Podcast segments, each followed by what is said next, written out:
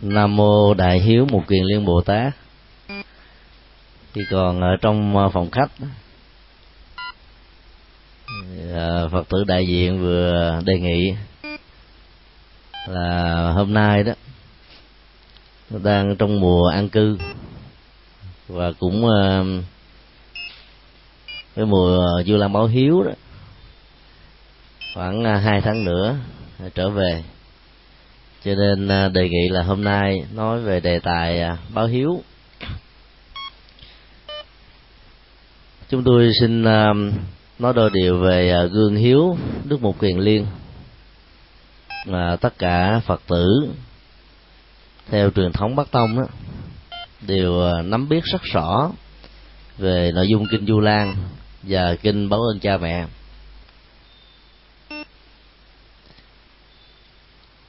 Trong cuộc đời của đức mục kiền liên điểm nổi bật nhất đó, trong lịch sử đó không phải là chữ hiếu mà là thần thông đệ nhất. Thần thông hiểu nôm na như là cái năng lượng um, đặc biệt. Sau một quá trình tu tập tất cả những cái giác quan thông thường nó nó được uh, nâng cao lên làm cho ngài có thể thấy không bị giới hạn về vật lý là thiên nhãn thông. Nghe không bị gián cách bởi vật lý là thiên nhĩ thông. Vận hành bay động thổ xuống nước vào ngay cả um, trong uh, núi thẳm nó là thần túc thông. Dù là những cái ờ, phương pháp ờ, và những cái năng lực đặc biệt như vừa nêu, các vị ờ, đạo sĩ của các tôn giáo khác có thể đạt được. Nhưng loại thần thông quan trọng nhất mà đức phật dạy đó là lậu tạng thông.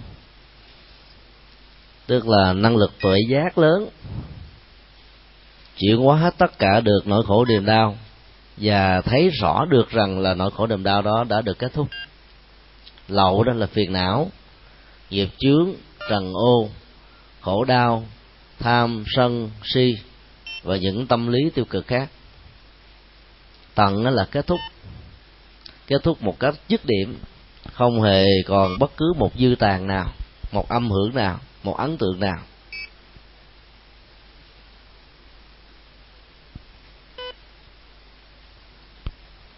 Ngài à, nổi tiếng về thần thông nhưng khi à, phật giáo truyền sang trung quốc, thì hình ảnh nổi tiếng về thần thông đó, nó bị à, phai mờ. Và thế vào đó là gương hạnh, báo hiếu đặc biệt của ngài. Và đó cũng là lý do bộ kinh du lan và kinh báo ơn cha mẹ có mặt. Sở dĩ cái điểm điểm nhấn này à, được đề cao là vì trong một kiếp quá khứ ngài một kiền liên là một người bất hiếu nặng lắm.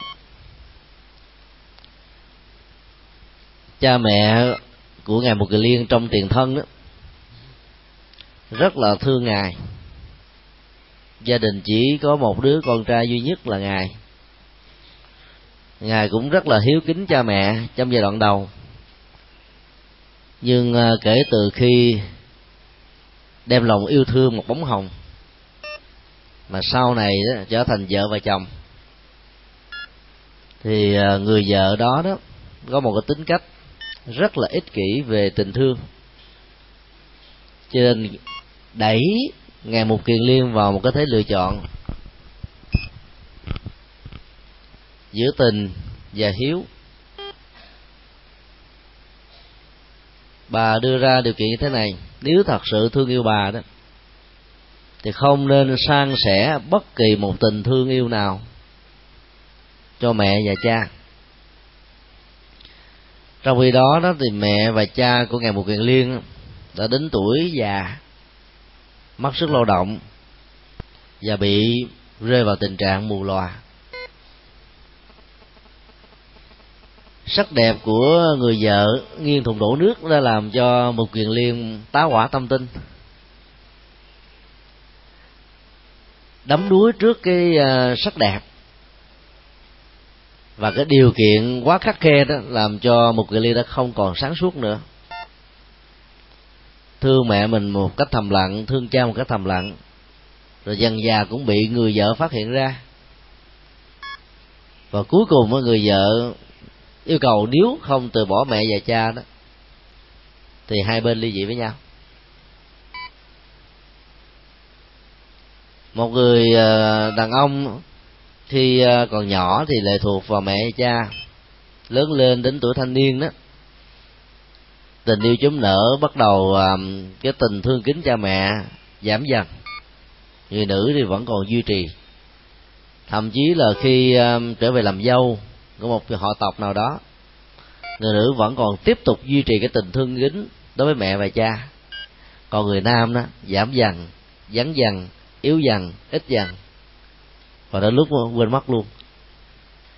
Đó là điều mà đức phật nói trong kinh à, báo ơn phụ mẫu đấy tâm lý giới tính về thương kính cha mẹ giữa nam và nữ đó, có phần à, khác nhau rất căn bản. Và một kiền liên trong tiền thân nó rơi vào cái tình huống này. Bị sức ép nhiều quá mà không muốn mất người vợ đẹp một người liên đành là phải à, vẫy tay chào với cha mẹ ruột của mình. Ông bà đã đến tuổi gần đất xa trời, mất sức lao động, mù loà. Làm sao mà sống nếu không có đứa con? Dụ dỗ cha mẹ mình, ngồi trên chiếc xe lăn để đến một cái khu vực thẳm. Và nói rằng đây là một cái nơi du lịch rất là đẹp một kiền liên um, chắn một cái um, hai cục đá trước cái bánh xe đó. Rồi giả vờ giả vờ như là sơ ý tay đập vào thân thể của cha mẹ để sự cử động đó đó làm cho chiếc xe nó lắc và rung rớt xuống. Trong lúc mà những cái động tác lắc và rung là như vậy diễn ra đó thì một người liên khôn đó đó là mẹ cha con à, chắc phải đi công việc. Bố mẹ ngồi đây chờ con. Lát nữa con sẽ lại con rước. Thì vừa nói xong à, đi chừng à, hai phút xong ông tạo ra cái động tác đó. Thì cha và mẹ có cảm giác rằng là giặc, hải tặc đó, đến để cướp. Thì lúc đó là ông bà truy hô rất là lớn. Mục liên ơi, con hãy xa lánh đi đừng trở lại đây đang có hải tặc. Con hãy chạy thật là xa. Bằng không đó mạng sống khó có thể được bảo tồn. Thì lúc mà ông bà bị chính mục liên đánh thì ông bà truy hô lên những cái tiếng mong cứu đứa con của mình. Sợ rằng là con của mình cũng bị trở thành nạn nhân như chính mình. Vì si mê tình yêu một kiền liên đã trở thành kẻ bất hiếu và nặng tay quá cho nên chiếc xe đó rớt xuống vực thẳm và mẹ và cha đã chết.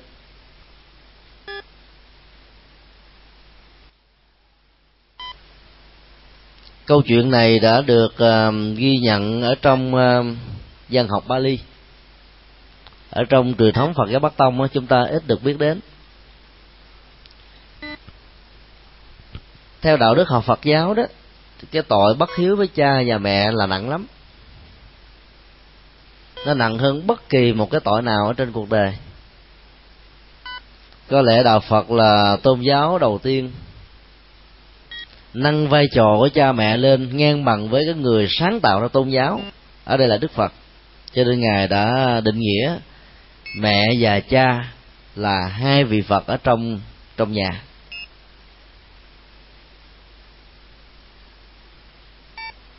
Đạo hiếu là đạo phật, tâm hiếu là tâm phật ta thấy cái mức độ nâng, nâng lên đó làm cho cái vai trò của cha mẹ trở thành là cao thượng vĩ đại lớn.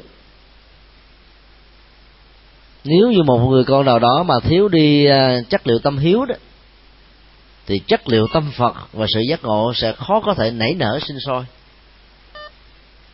Và do đó đó làm từ thiện xã hội dấn thân trong cuộc đời chia sẻ nỗi khổ niềm đau cho tha nhân.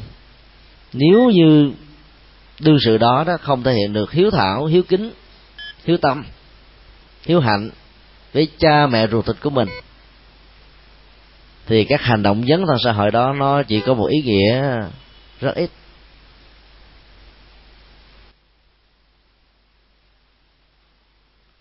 Phạm tội giết cha mẹ được gọi là tội tội nghịch. Và đó là trọng tội nặng nhất ở trong các tội. Ở đây chúng ta thấy cái tình thương ờ, của cha mẹ ngày một kiền liên lay láng, dành cho con trai của mình. Con trai của mình gài một cái bẫy mà mình là không biết. Trước cây chết, bị đánh đập, còn nghĩ tưởng đến người con, tạo ra cái cảnh ngang trái đó. Và khi cái động tác lắc đẩy rớt xuống vực rồi thì một người liêu mới thức tỉnh thì chuyện nó đã rồi. Cha mẹ đã chết. Có lẽ đây là một trong những ờ, câu chuyện rất là hiếm ở trong ờ, dân học và phật giáo. Nói về các câu chuyện tiền thân của chư phật và vị bồ tát, mà nhân vật tiền thân đó đó là một kẻ bất hiếu, đáng ờ, chê trách và cũng là một người sợ vợ theo kiểu si tình sợ vợ theo kiểu chiều vợ để cho cả gia đình hạnh phúc. Tôn trọng vai trò, giá trị, sự đóng góp của nhau. Để loại trừ cái à, phân biệt đối xử, trọng nam kinh nữ, cũng như là cái thái độ xem người nữ là phụ thuộc. Rồi đổ lỗi hết tất cả trách nhiệm cho người nữ, con hư tại mẹ, cháu hư tại bà thì nó quá tốt thì không ạ à? lần này đó thì à, cái tính cách sợ vợ của một kiện liên trong tiền thân là vì sự đấm đuối cái mối tình với cái sắc đẹp đặc biệt, diễm kỳ, mà lại có một cái tâm quá ích kỷ, nhỏ nhoi rồi cuối cùng đã đẩy gia đình vào cái chỗ à, tổn thất rất là lớn mất đi à, một sự vật hư hao một cái gì đó đó, ta có thể gây dựng và làm mới lại được bằng nỗ lực chân chính sau một thời gian. Mất đi một người cha, một người mẹ đó là mất đi một cách vĩnh viễn. Nỗi đau mất mát đó đó không có gì bù đắp được. Đó là cái mất tự nhiên do bệnh, do tai nạn hay do một sự cố nào đó. Còn đằng này đó, chính do bàn tay của người con bất hiếu tạo ra. Tòa án lương tâm dằn xé, đương sự như thế nhiều lắm. Kể từ khi à, giết cha và mẹ như vậy, một người liên thì sống ở trong cái à, ngục tù của lương tâm. Như là một kẻ tâm thần ấy. tưởng chừng như làm việc như thế thì à, được hạnh phúc với vợ.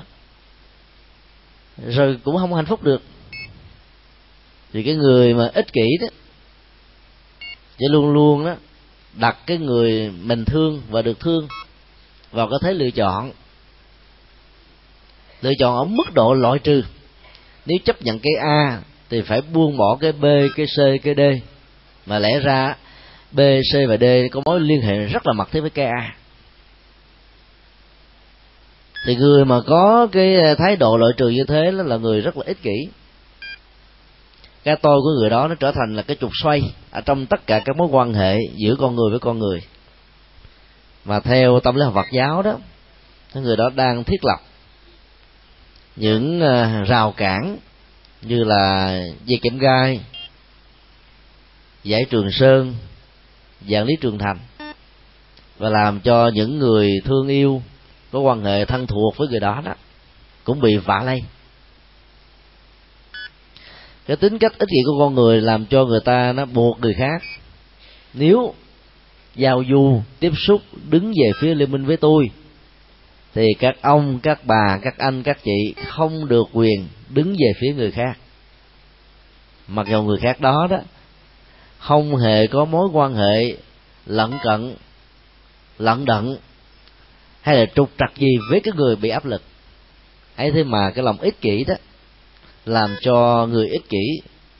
Có những thái độ ứng xử rất độc đoán và buộc tất cả mọi người phải tuân thủ theo mình. Vì tâm lý và thái độ ích kỷ của vợ một kiền liên và ngày một kiền liên đã trở thành một người con bất hiếu. Trải qua nhiều kiếp thực tập đời sống đạo đức, ấy thế mà cái nghiệp bất hiếu đó đó vẫn chưa được kết thúc. Ở ngay ờ, đời làm đệ tử của đức phật thích ca, là một vị có thần thông số một, thiên biến dạng hóa. Mà nhờ cái năng lực pháp thần thông màu nhiệm đó mà ngài đã hướng dẫn rất nhiều người ngoại đạo theo đạo phật. Nhưng chính ngài bị chết một cách rất là khổ đau.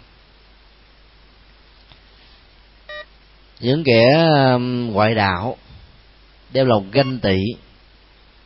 Trước cái năng lực thần thông màu nhiệm của ngài một kiền liên, cho nên họ đã lên kế hoạch mai phục để giết chết.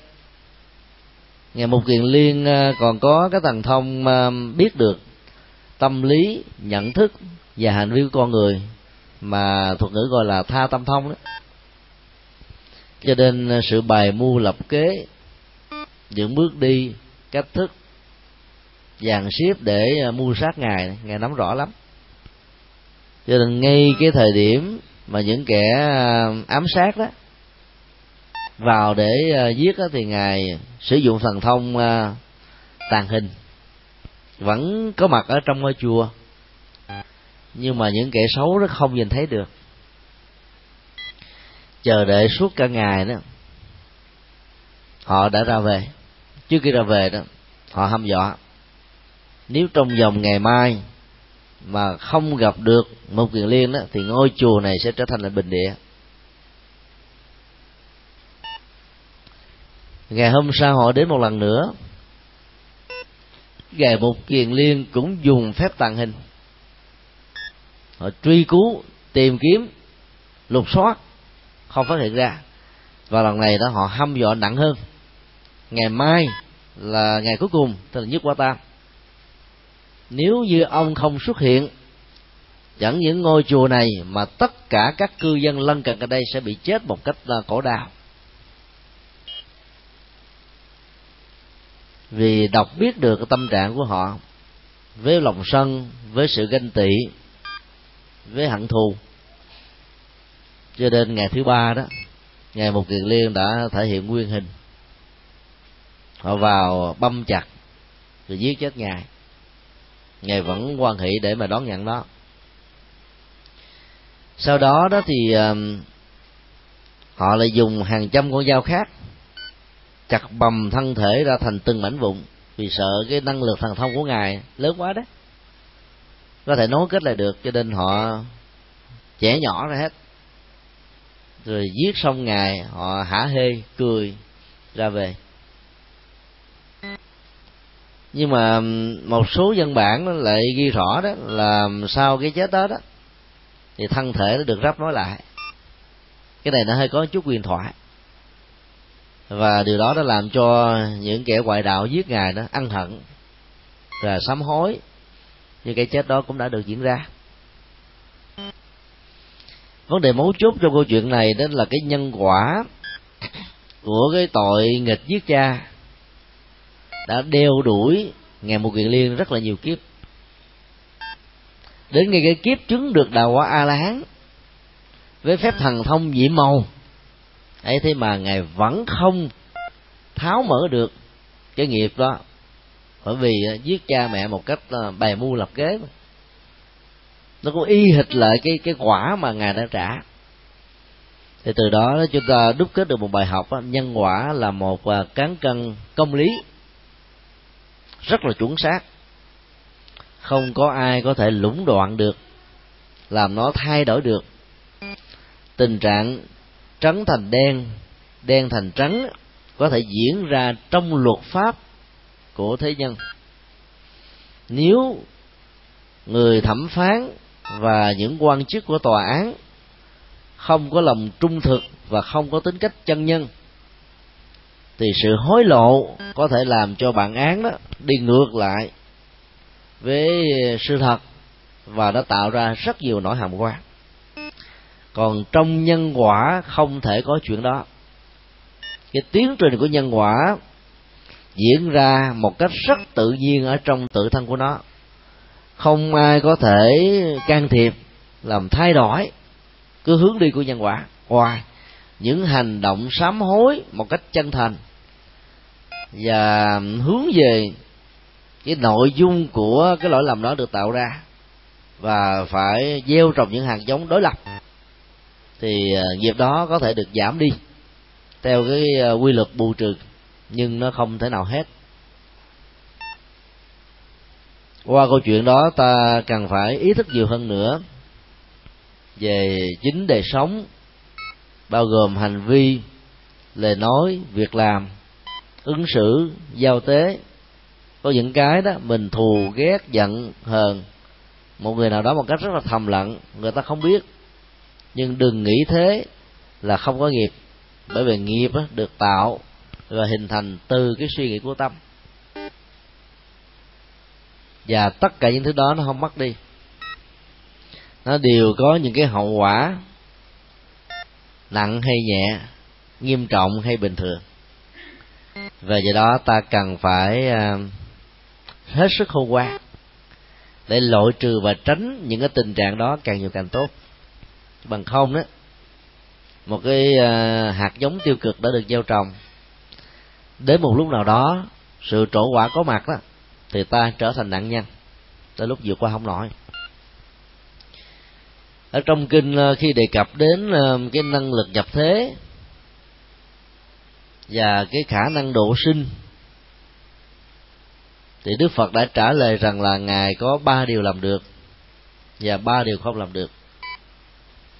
Một trong ba điều làm được và không làm được nó có một điều đó là như lai có thể độ vô lượng, vô số, vô vi chúng sinh, nhưng không thể nào độ cho một chúng sinh khi mà các cái nhân xấu của người đó đã đến hồi trổ quả. Ừ, cả không được nữa.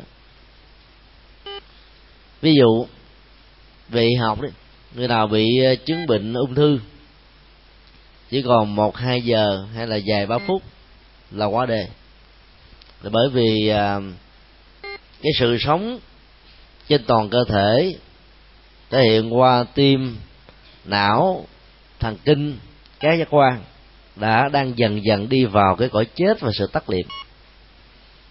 Thì dầu cho có bác sĩ giỏi cỡ nào không thể nào làm cho những cái tế bào đó sống lại ở trong một thời gian một hai tiếng được.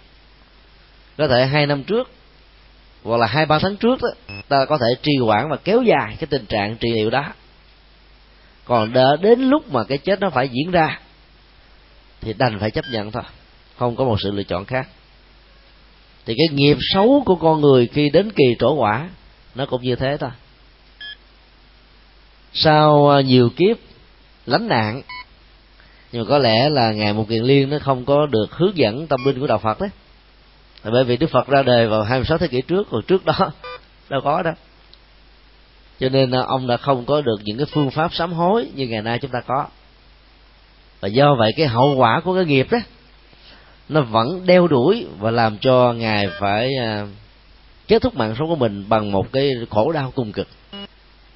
Hàng trăm nhát dao băm chặt thành từng mảnh dùng chỉ vì cái tội mưu giết chết cha mẹ ruột rất là thương tưởng chính mình.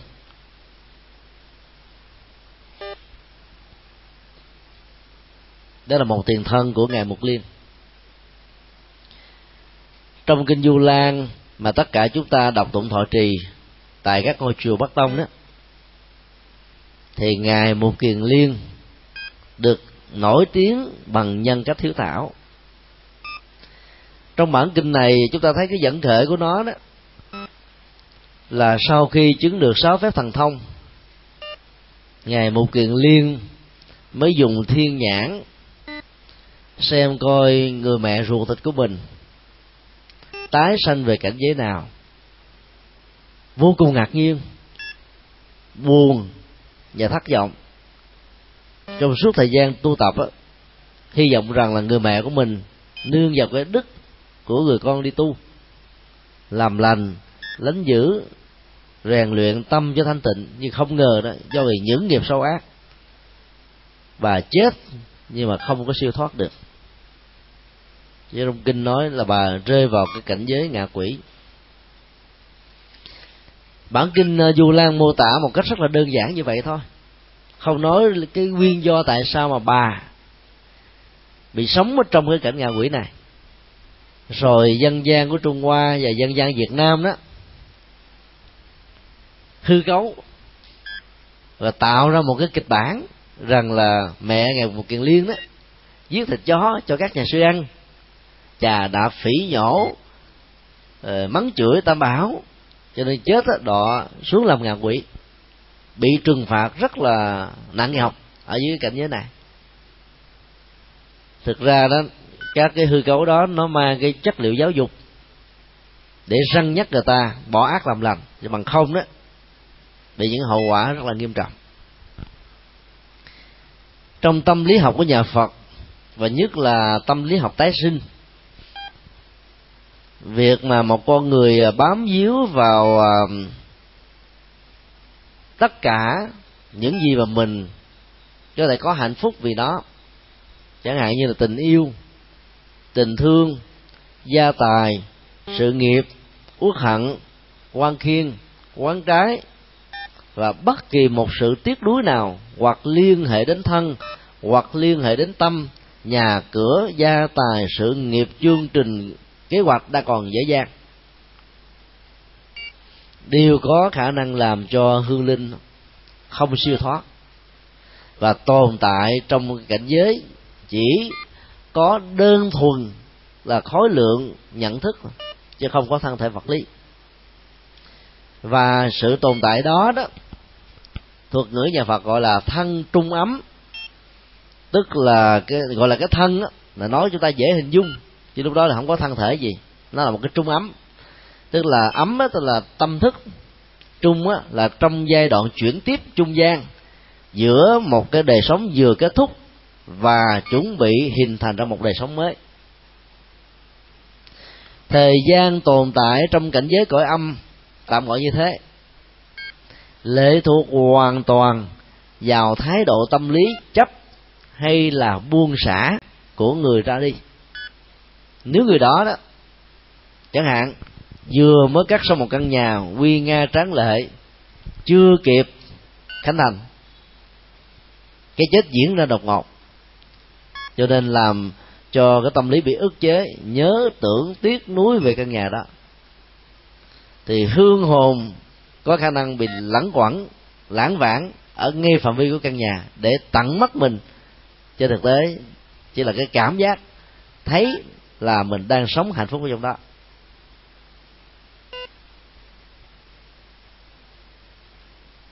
Do vậy, thế ta có thể xác định rõ theo cái mô tả của kinh du lan đó, không nhất thiết là mẹ của ngài một kiền liên là một người tạo những cái nhân xấu ác, như người ta đã hư cấu ở trong dân gian, giết các nhà con chó cho các nhà sư ăn để các nhà sư phạm giới không hề có dữ liệu nào trong kinh điển Bali và kinh điển Đại thừa.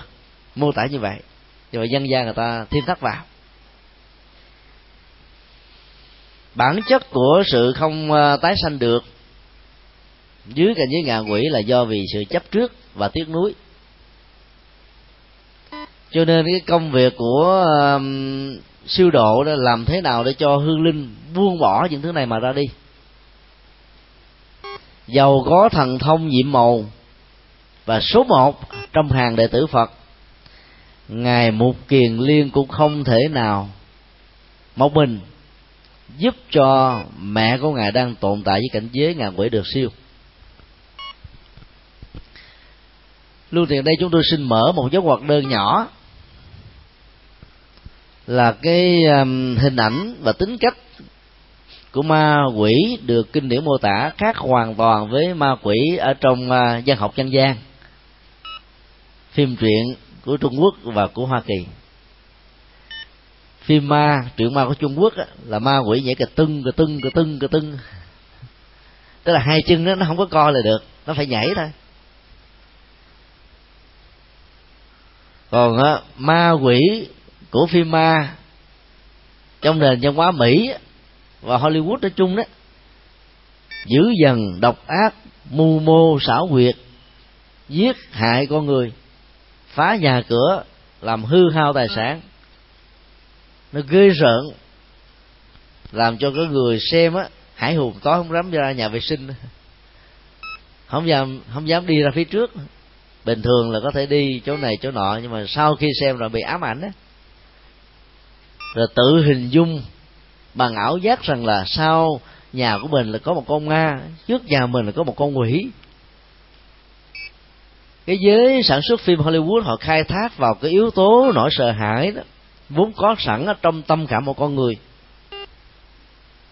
Để người ta có thể làm cho sản phẩm đó đó trở thành bán chạy, tạo ra doanh thu. Và con người sợ đó, không biết được cái đó, cứ nạp những hạt giống sợ tiếp tục vào dẫn đến những tình trạng mê tín suy luận sai lầm mất hết chánh kiến. Và do vậy đó cái niềm an vui hạnh phúc đó nó bị tổn à, giảm rất là nhiều. Ma quỷ không thể nào hại được con người như các dân học và phim ma. Ở trong đạo phật dùng thêm một cái tính từ ngạ tức là đối khác. Đối về vật thực đối về y phục đối về văn hóa đối về thẩm mỹ, đối về cảm xúc, đối về đời sống, đối về bất cứ cái gì mà họ đã từng hưởng thụ, kinh nghiệm và trải qua.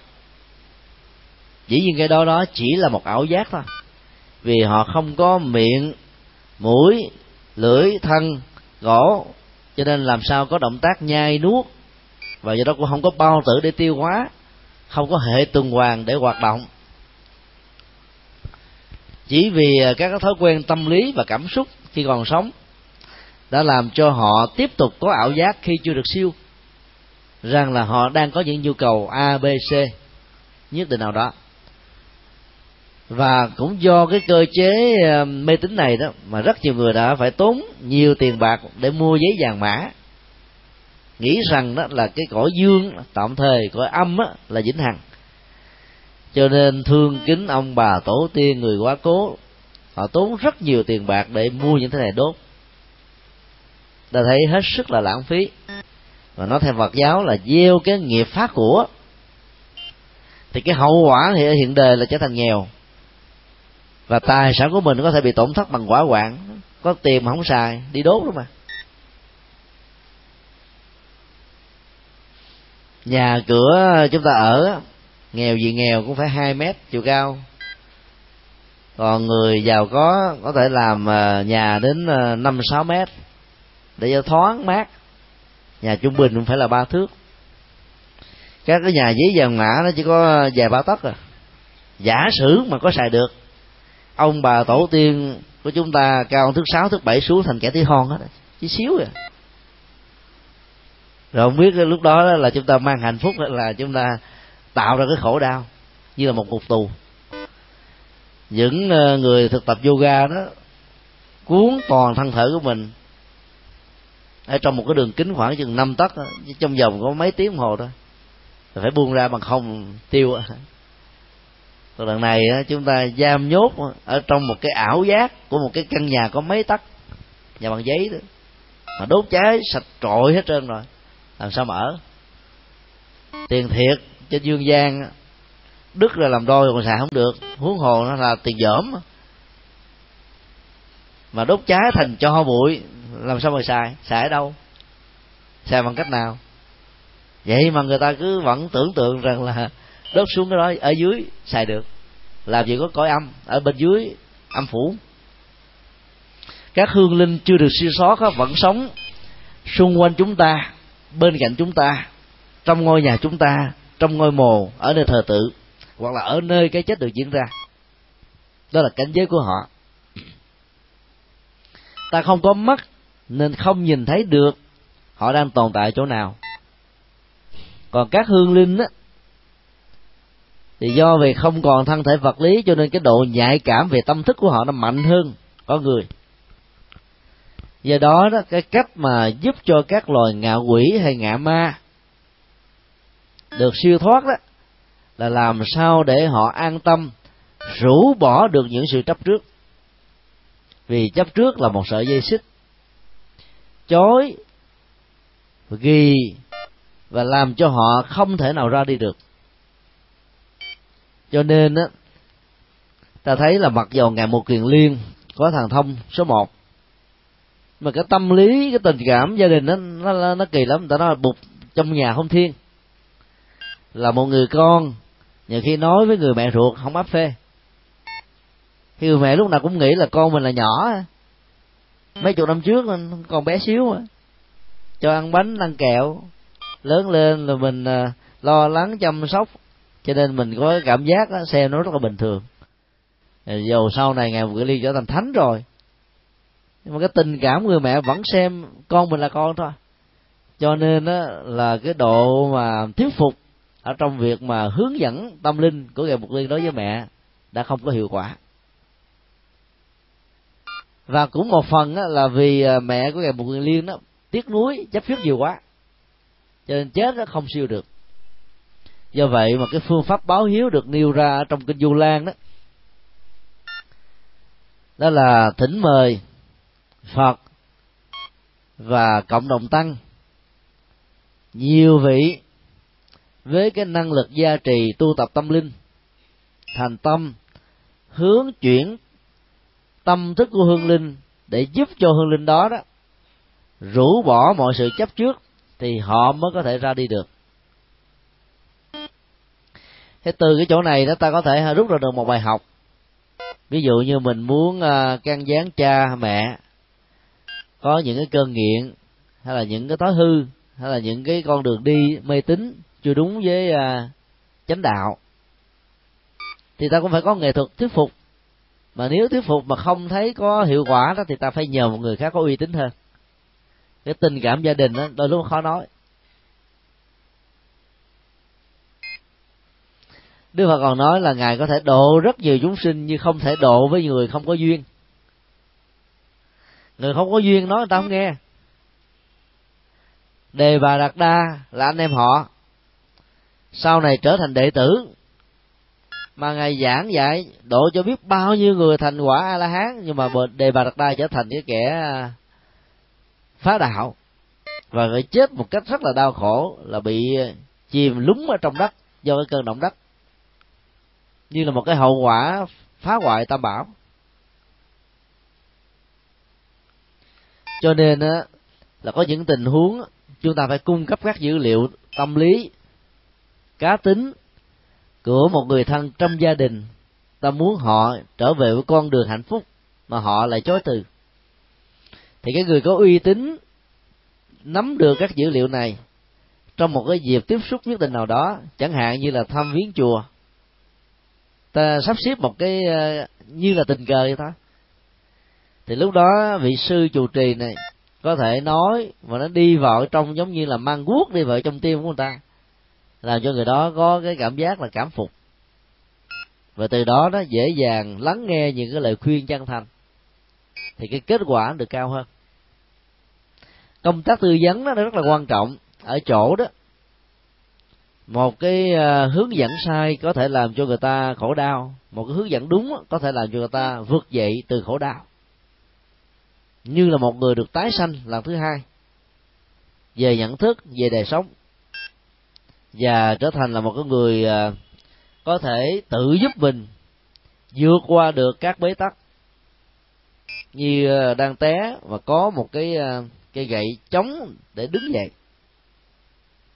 đang bị thương tật hai chân. Có được hai cái chân giả hay là có một chiếc xe lăn để có thể tự đi mà không phải bị lệ thuộc vào người khác. Lời khuyến tấn đó, nó có chắc hỗ trợ và nó giúp cho người ta thẳng tiến, đi bền, đi bỉ.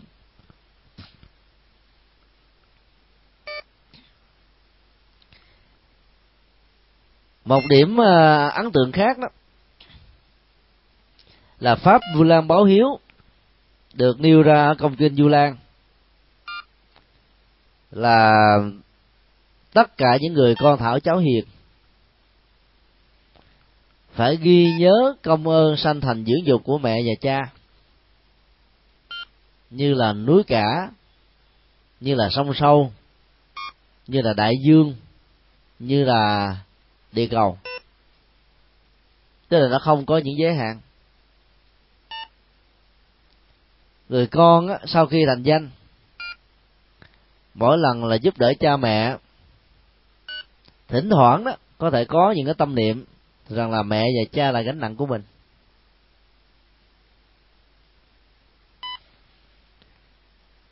Có những đứa con khi mà cha mẹ kêu cứu do vì à, sức lao động không còn, tiền à, dành dụm nó cũng đã bị tiêu phí do chữa trị các bệnh tật. Thì à, con cái đó than giảng ba, cứ tối này than với con hoài, con sống sao nổi, mẹ tối ngày mẹ có xin tiền con hoài, làm sao con giàu nổi? Nhưng nếu như cha mẹ nó mà làm cái nhật ký từ lúc mà mang thai đứa con cho đến lúc mà đứa con trưởng thành ở tuổi 18 ấy có nhiều đứa con được cha mẹ nuôi đến tuổi 30, 40 nữa. Và vẫn chưa dứt những sự trợ cấp. Thì biết bao nhiêu là cái lời à, than giảng yêu cầu đòi hỏi gian sinh của những đứa con. Cha mẹ đáp ứng hết tất cả mà đâu có ghi sổ ghi sách gì đâu đúng không ạ? nhưng khi mà thành công đấy ta đâu có nhớ đến những thứ này cái nghĩ rằng là trợ cấp một lần hai lần như thế là mình làm như là tạo dựng ra một quả núi. Trên thực tế nó chỉ là một hạt cát. Cho nên là sự giúp đỡ như thế vẫn được xem là bất hiếu. Nó không phát xuất từ một cái tâm.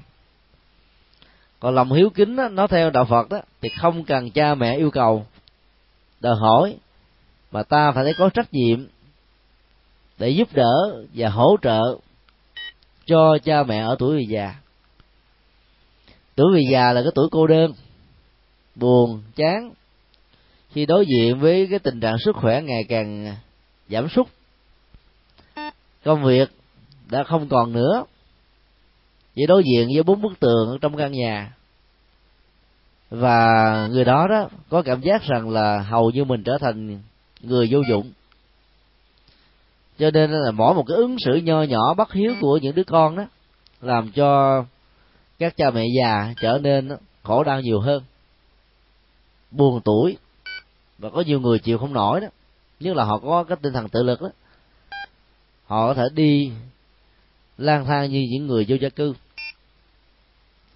Chúng tôi đã nói nhiều lần đến ờ, trung tâm ờ, người già và tàn tật thạnh lộc, ở ờ, quận 12 thành phố Hồ Chí Minh. Nơi đó có khoảng 600 người đang sống và chúng tôi cũng đã từng đến ờ, trung tâm Tăng Hiệp ở Bình Phước, nơi có khoảng 1.200 người sinh.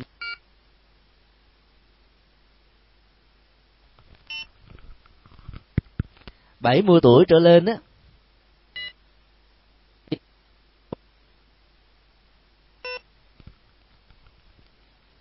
khi tâm sự và hỏi đó, thì các cụ nói là là tôi có con, có cháu, có nhà cửa nhưng mà sống chung với chúng á, giống như một cực hình. Sáng á, thì chúng mắng chửi. Chiều á thì kể lễ. Nó nặng nói nhẹ. Làm cho tôi có cảm giác khó chịu quá. Bao nhiêu năm qua đuôi nắng lo lắng cho chúng thì chúng là không biết. Bây giờ giúp đỡ là có chút xíu được ứng xử quá quan trọng. Cho nên phải bỏ nhà ra đi. Và theo luật pháp hiện hành của Việt Nam đó thì à, những người mà vô gia cư khi bị bắt á, sẽ đưa về các trung tâm. Và sống tại đây chết tại đây. Mặc dầu đó là không có tội danh nhưng mà suốt cuộc đời của họ đó gần như là gắn liền với cái trung tâm đó. Phương tiện vật chất thiếu thốn bộ thương binh và xã hội mỗi tháng đó trợ cấp khoảng chừng à, hai trăm rưỡi ngàn đồng cho mỗi một đầu người, bao gồm tiền cơm nước và thuốc thang. Làm sao đủ? Và có nhiều bậc cha mẹ đã trở thành kẻ ăn sinh vì không muốn ngửa ta sinh từ đứa con bất hiếu của mình. Các ông cụ bà cụ đó, nó tâm sự và kể lại với những giọt nước mắt động lệ trên ờ, đôi má, gầy gò, khô cằn buồn tuổi và khổ đau. Vào những nơi này thì à, chúng tôi thường thuyết giảng những đề tài à, vượt qua nỗi cô đơn, bệnh tật và khổ đau ở tuổi già. Góp phần à, giúp cho họ rũ bỏ được những muộn phiền, bất hạnh có thể có mặt ở trong đời sống. Thì những người già nào mà lâm vào những hoàn cảnh như thế đó thì cũng đừng nên trách mắng con cái của mình nỗ lực để giúp cho con vượt qua. Và nếu như chúng không vượt qua do việc quan cố, hoặc là cái nghiệp bất hiếu nặng quá đó, thì ta cũng nên an tâm. Là bởi vì cái bổn phận trách nhiệm của cha mẹ ta đã làm trọn vẹn rồi. Còn cái lỗi đạo bất hiếu đó, thì con cái ta phải gánh lấy cái hậu quả. Đến lúc nó có nhiều người đó, cái quả xấu trở thành một bài học giáo dục chỉ còn ờ, dùng những cái lời nhân từ đạo đức. Khi mà tâm của họ bị si ám lòng tham lòng lòng sân đó che mù phủ kín đó, thì cái đó sẽ không cảm nhận được. Do vậy là ta làm hết trách nhiệm bổn phận nghĩa vụ về tình cảm về đạo đức về giáo dục đối với con em. Mà nếu con em không xong không thành được đó thì cũng đừng vì thế mà khổ lụy với con em. Khổ lụy như thế nó làm cho cuộc đời của mình bất hạnh và nó mất đi sự sáng suốt, bền bỉ trong việc nỗ lực để giúp cho con em mình hồi đầu do đó, ở tuổi già chúng ta thấy là cái trạng thái cô đơn, buồn, chán đó, nó nhiều lắm. Và những người con hiếu thảo phải ý thức về cái việc này. Thì giúp cho cha mẹ vài trăm ngàn một tháng hay là một triệu đồng. Mình nói hơi gần giọng chút xíu thôi là cha mẹ có thể phật lòng đấy. Mà khi đã phật lòng rồi không nhận tiền ờ, không còn xu nào trong túi mà vẫn nói là ba có rồi. Ba con để xài đi, ba không nhận. Bụng thì đói meo nó móc đó.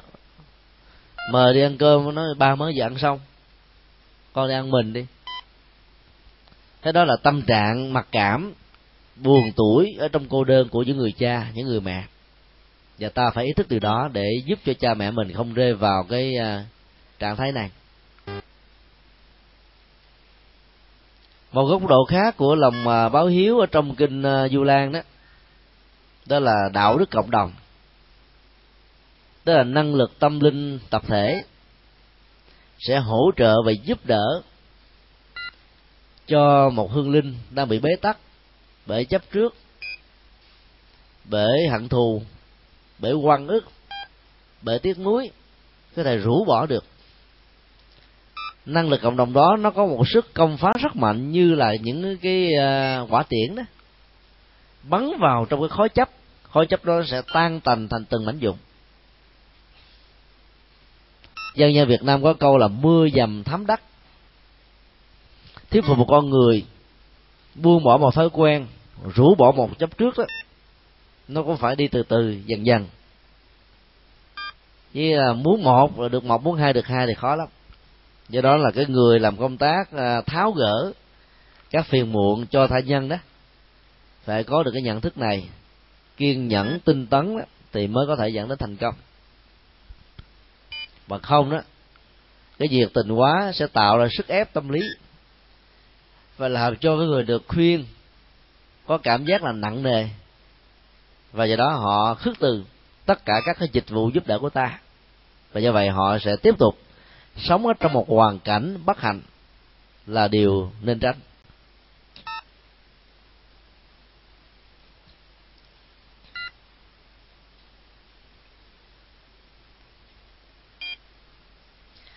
khái niệm đạo đức cộng đồng mà nghe thì nó hơi lạ. Đó là cái năng lực ờ, thiện của tập thể, của nhiều người hướng về một mục đích cao thượng một uh, hành động hay cho một công việc có ích cho xã hội và nhiều người. Chẳng hạn như à, chúng ta tập trung lại trong một ngôi chùa thiết lễ cầu siêu cho các hương linh tử trận ở trong à, các cuộc chiến.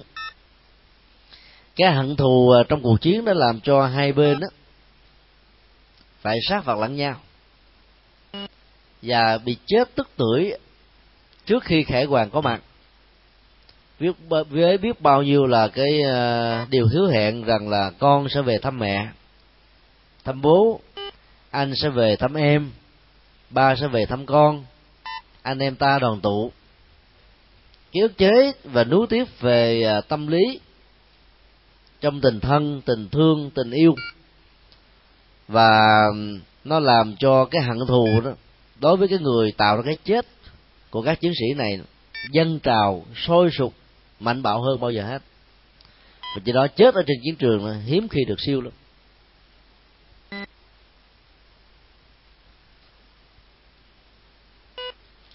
Thì à, đạo đức cộng đồng đó là một cái à, hoạt động à, tập thể để giúp cho những cái tình huống nó được tháo mở. Thì lễ cầu siêu tập thể, mong cho các bên rũ bỏ cái tâm hận thù về ý thức hệ chính trị về những quyền lợi kinh tế về những nguyên nhân dẫn đến tranh chấp và cuộc chiến.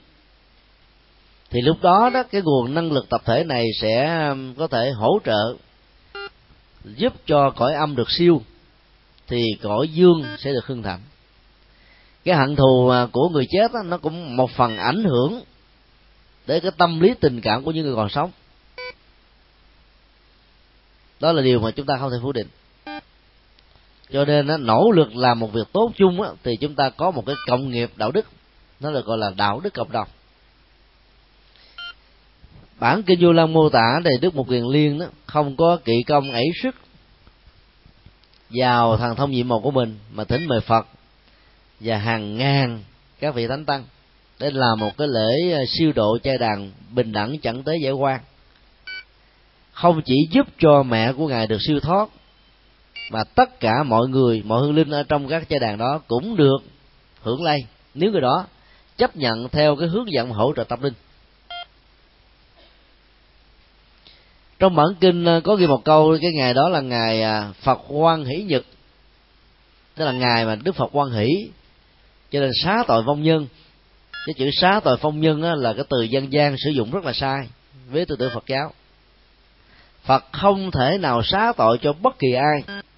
Các vị bồ tát, các vị thánh tăng cũng không thể xá tội cho ai được.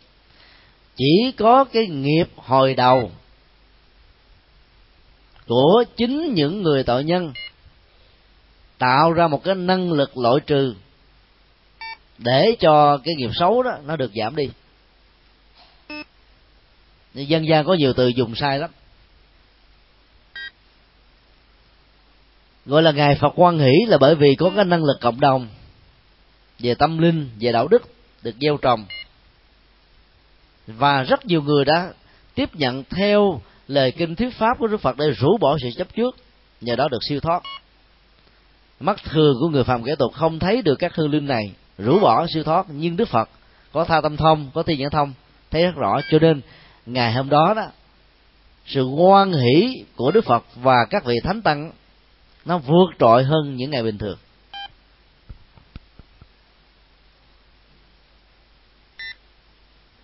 Do đó khi mà thuyết phục một người nào đó không thành công, ta nên nhờ những người khác có tầm ảnh hưởng về tâm lý, về uy tín, về đạo đức, về phong độ. Có thể giúp cho người đó rũ bỏ được cái cố chấp, vượt qua cái khó khăn mà người đó đang gặp phải.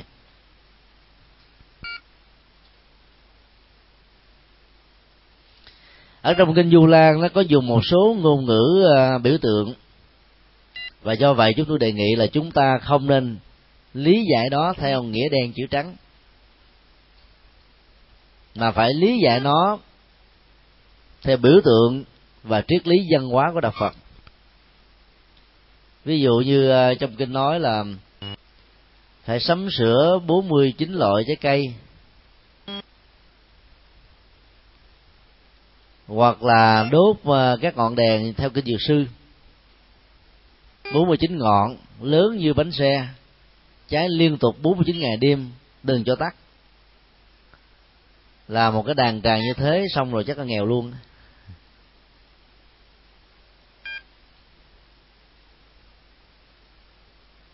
Đó là chưa nói đến tình trạng có thể dẫn đến ô nhiễm môi trường đó các bạn ta phải hiểu biểu tượng ánh sáng ở trong đạo phật được hiểu là trí tuệ. Để vì ánh sáng vào ban đêm làm cho chúng ta không bị dấp té tai nạn tổn thất tánh mạng. Như vậy là ánh sáng đi tới đâu đó là sự an toàn nó, nó có mặt ở đó. Nếu như không có mặt trời chiếu rọi vào ban ngày các diệp lục tố không có mặt thì con người không thể là tồn tại được á. Và nếu mà tồn tại thì cũng rất là eo ọt bệnh tật yếu thọ. Lấy ánh sáng trí tuệ làm à, phương châm soi đường đó, thì nỗi khổ, niềm đau nó sẽ rơi rụng hết. Như vậy là hình ảnh 49 ngọn đèn là một cái cấp số nhân của con số 7 số 7 là số tượng trưng cho sự trọn vẹn, đầy đủ, hoàn thiện. Cho nên ta phải hiểu 49 ngọn đèn. Trái luôn 49 ngày đều không cho tắt là cái à, bình phương của trí tuệ. Tức là có trí tuệ cấp một chưa đủ, phải là hai lần như thế. Ý muốn nói là phải có trí tuệ đầy đủ thì chúng ta mới có thể thắp sáng được hạnh phúc, dẫn đường đưa lối cho ta trở về một cái cảnh giới sống rất là an lành, để vượt qua hết tất cả những lận đận và khổ đau. Đừng bao giờ để cho ngọn đuốc trí tuệ đó bị tắt đi bởi vì lúc nào mà đuốc trí tuệ không thắp sáng, lòng tham, lòng sân, lòng si, ngự trị, khống chế, ta tạo ra biết bao nhiêu là lỗi lầm và chịu hậu quả của những cái à, tội lỗi đó. Trong trại giam K20 huyện Dụng Trôm, tỉnh Bến Tre, chúng tôi năm lần à, thuyết giảng tại đây cho 2.000 phạm nhân với mức án hình sự từ 5 năm đến 20 năm tù thì có một vài người tâm sự rằng là họ bình thường là một người tốt lắm. Nhưng mà vì do cái nghèo cộng với um, sự thua lỗ trong mùa màng cho nên đó, làm cho họ là phải đối diện với một cái à, khổ đau cùng cực. Tiền vay mượn các tá điền không đủ để trả con cháu tá điền nó nặng nó nhẹ hành hạ chửi bới và nhiều người ở vùng quê nông thôn đấy nhất là người nam mượn rượu rẻ sầu. Thì trong lúc mà rượu khống chế vào bị người ta hành hạ chửi bới phản ứng tự vệ bằng con dao. Và chỉ trong một tích tắc đó, những kẻ mà hành hạ đó đã bị chết và bản án tù chung thân rồi sau đó được giảm xuống còn 20 năm. Có người bình thường tới rất là đàng hoàng, đứng đắn đó rồi khi mà rượu vào tới nhìn thấy cái hạt kim cương giả tưởng là thật, được đeo trên cổ một người nào đó. Rồi cướp rồi bị người kia truy hô lên, sợ quá. Cho nên tấn công bằng cách là giết chết người này. Rồi hậu quả là phải ngồi tù có người là bị tử hình đó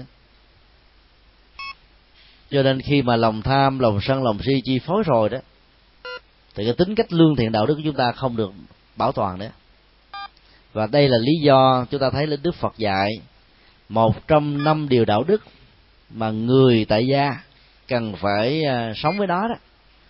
Đó là không sử dụng rượu, các chất gây sai, bao gồm ma túy, thuốc lắc và nhiều chất khác là bởi vì đây là những nguyên nhân sâu xa dẫn đến các tệ nạn xã hội, tệ nạn gia đình, bạo lực gia đình và nhiều cái tình trạng hỗn ngang ở trong đời sống khác. Do đó nó cần phải à, nỗ lực để vượt qua những cái thói quen và không nên để cho tâm chúng ta rơi vào trạng thái là mất kiềm chế và kiểm soát. Thì hậu quả của nó rất là nghiêm trọng. Do đó khi mà thắp sáng à, ngọn đuốc trí tuệ, thì à, những sự mê mờ như thế nó không có cơ hội. Ta sẽ tránh được những cái hậu quả mà những người tù nhân này nó ngồi gỡ lịch. Ngày và đêm nó bị cảm giác lương tâm dày xéo, ghê gớm lắm. Họ vốn là người tốt, nhưng mà chỉ có một cái phút sai lầm, thiếu kiểm soát thôi. Rồi có một cô à, khoảng 50 tuổi cha mẹ già. Cô là buôn bán để nuôi. Bữa đó bán nó lỗ. Về không có đủ tiền chợ. Mà gặp cái bà làng sớm ở qua bà mắng chửi người mẹ ruột của mình.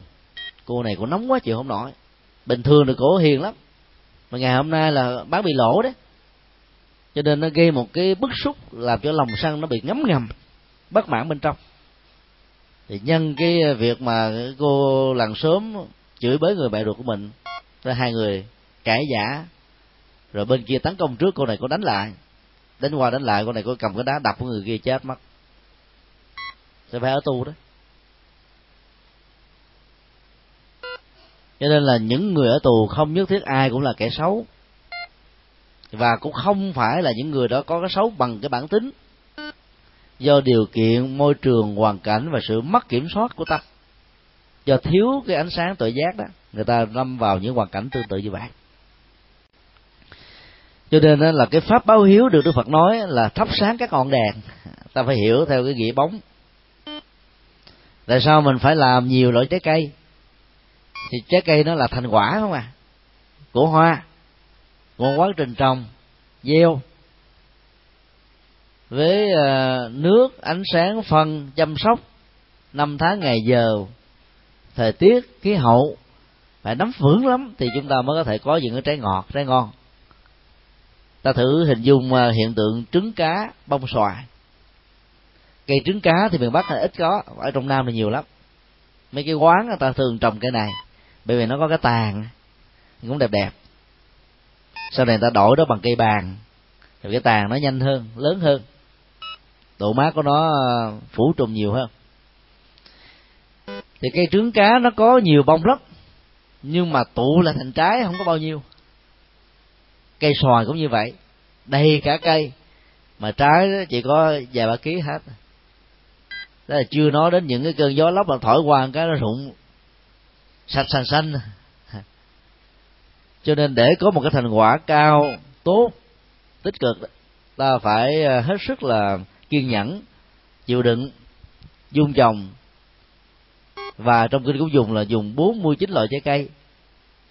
Tức là con số ờ, cấp số nhân của con số 7 trọn vẹn tức là phải tạo làm sao những cái quả phúc đầy đủ trọn vẹn bằng cách là gieo những hạt giống phúc. Chính cái hạt giống phúc này sẽ cứu bạn chúng ta trong những tình huống khó khăn. Tại sao người ta cầu nguyện nhiều? Vì người ta nghĩ rằng là có thượng đế và các thần linh. Ngày đêm gia trì hộ mệnh mình ai không cầu nguyện cúng kính cho thượng đế và các thần đó có thể bị quở trách bằng sóng thần động đất lũ lụt hạn hán mất mùa bệnh dịch chết chóc và những sự bất bình an. Cho nên cái niềm tin mê tín vào các thần linh đó, có cơ hội để phát triển. Đức Phật dạy đó là để tránh những cái tai ương tật ách đó đó không gì khác hơn là chúng ta gieo các hạt giống phước lộc thọ và ta chính là cái người hưởng được cái này như là một thành quả. Gieo càng nhiều càng tốt 49 là con số nhiều. Làm không nên giới hạn. Ở trong kinh A Di Đà nó có một cái tư tưởng đó là muốn vãng sanh tây phương cực lạc đó, thì phải gieo trồng căn lành nhiều phước báo nhiều nhân duyên tốt nhiều. Chứ là phước báo ít không đủ à căn lành ít không đủ à phải làm rất là nhiều và do vậy, hòa thượng thích tiền thông đã đúc kết lại bằng câu đối. Mỗi vế có năm chữ thôi. Bách phúc tự trang nghiêm. Chư phật sở hộ niệm. Với đầu đó là hạt giống. Phải gieo trồng hàng trăm loại phước báo khác nhau để trang nghiêm hạnh phúc cho bản thân mình. Làm được như thế, thì chư phật sẽ gia trì hộ niệm giúp đỡ chúng ta rất tiếc là nhiều người phật tử nhớ với thứ hai mà. Bỏ với đầu khôn mà. Thì đôi, đôi lúc mình cúng có nãy chuối à. Nãy chuối đâu phải là làm phúc. Cúng nãy chuối là mình có cái phước ờ, dân cúng tôn kính thôi.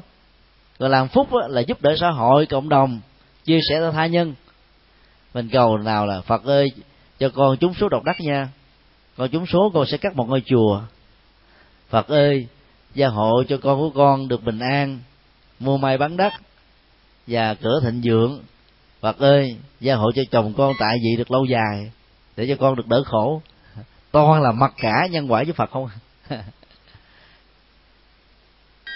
mình gieo trồng không có phước gì hết trơn, mà mình cầu quá trời quá đất làm sao mà được. Nhân quả là một quá trình tự nhiên trong tự thân của nó. Cho nên là phật chỉ có thể độ và giúp những người có phước hay nói cái khác là phước của mình trở thành vị hộ pháp người bảo hộ cho mình, thông qua sự chứng minh của phật. Người nào mà không có phước báo, không tạo những hạt giống gì hết, mà cứ cầu hoài cũng không có gì hết trơn. Còn ai mà có làm phước á, thì cái cầu, cái nguyện câu thần chú lời niệm phật một câu kinh với sự tập trung cao độ sẽ làm cho các hạt giống đó nó trổ quả ngay thời điểm mà chúng ta cần. Thay vì nó có thể mất là là một năm sau hay là mười năm sau thì nó trổ cho chúng ta sử dụng để giải quyết những cái vấn nạn ngay lúc đó. Chính vì thế mà vì thấy là tại sao có nhiều người cầu quanh năm suốt tháng mà chẳng có gì hết trơn. Rồi họ nói trời, phật ở đây không linh. Cái đi qua ngôi chùa khác, cầu cái có được đó, phật đây linh thiện lắm. Người ta đổ dồn về cái ngôi chùa đó. Phật nào cũng là phật giống nhau thôi. Là chỉ có chịu phật linh, phật không linh cái niềm tin mê tín của chúng ta lý giải như vậy thôi. Ngay cái thời điểm mà mà chúng ta cầu mà nó không thành tựu là bởi vì chúng ta không có một hạt giống tốt nào về cái sự cầu đó. Ví dụ như một đứa học sinh hay là một sinh viên chuẩn bị đi thi tốt nghiệp hay là chuyển cấp. Như cái mùa thi này, tới chùa, dân hương, giấy phật phật ơi gia hội cho con đậu tốt nghiệp. Con thi kỳ này là khối a, toán lý quá mà ngày đêm nó chẳng học hành gì hết trơn hạt giống người kiến thức toán lý hóa đâu có nằm trong đầu. Vô đó làm bài làm sao đậu? Phật nào gia hộ được? Cái năm sau cha mẹ rầy quá nói con mà không chịu làm ăn đó, mốt khổ ráng chịu. Cha mẹ không lo nữa. Sợ quá nó học ngày, học đêm, học từ đầu năm. Học có phương pháp. Rồi bắt đầu nó đi ngôi chùa bê cái đó cầu nguyện phật ơi, gia hội cho con. Kỳ này con thi lại cái khối a. Thế đầu cái nó phật đây linh quá.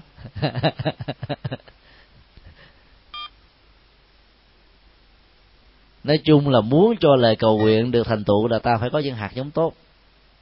Và kinh du lan dạy chúng ta là phải gieo trồng các cái à, quả phúc bằng những cái nhân phúc. 49 loại trái cây là tượng trưng cho nhiều cái phước báo khác nhau. Mỗi một loại phước báo nó hỗ trợ cho ta về một sự kiện. Ví dụ, có người thích à, làm con quả, quét dọn, lau chùi tạo ra cho cái ngôi tam bảo trang nghiêm sạch sẽ, cho người ta đi bái viếng, tụng niệm bái sám. Thì cái phước này là cái phước mà nó thuộc về là sự thuận lợi. Cái phương tiện, cái tiện nghi, thì họ sẽ có được cái quả về cái đó. Chứ còn làm cái phúc này mà nó cầu cho tu được tứ thọ, sao được tứ thọ? Hạt giống tứ thọ, nó thuộc về cái dạng là phóng sinh. Tôn trọng sự sống, không sát sanh, ăn chay gieo hạt nhân từ bảo vệ môi trường bảo vệ sinh thái và khuyến khích người ta không nên làm cho cái tình trạng của địa cầu ngày càng nóng dần lên như hiện nay. Thì cái hạt giống đó, đó nó sẽ tạo ra cái quả tuổi thọ và không bệnh tật. Bên cạnh đó còn phải ăn uống ngủ nghỉ làm việc thích hợp. Ở trong kinh đức phật dạy cái này đầy đủ hết. Thì mỗi một hạt giống công đức nó, nó tạo ra một cái quả phúc khác nhau. Chứ mình làm chuyện a mà mình cầu chuyện b sao được? Cúng có nảy chuối mà cầu chúng số độc đắc thì sao được?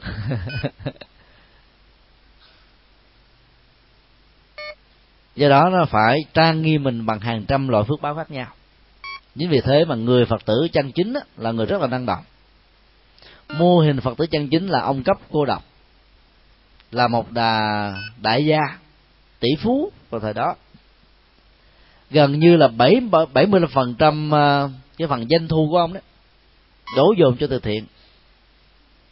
Chính vì thế mà cuộc đời đã tôn vinh ông bằng một danh xưng rất là cao thượng cấp cô độc người trợ cấp giúp đỡ giải tỏa nỗi đau của những kẻ cô đơn nghèo khổ bằng cùng khốn khốn khổ.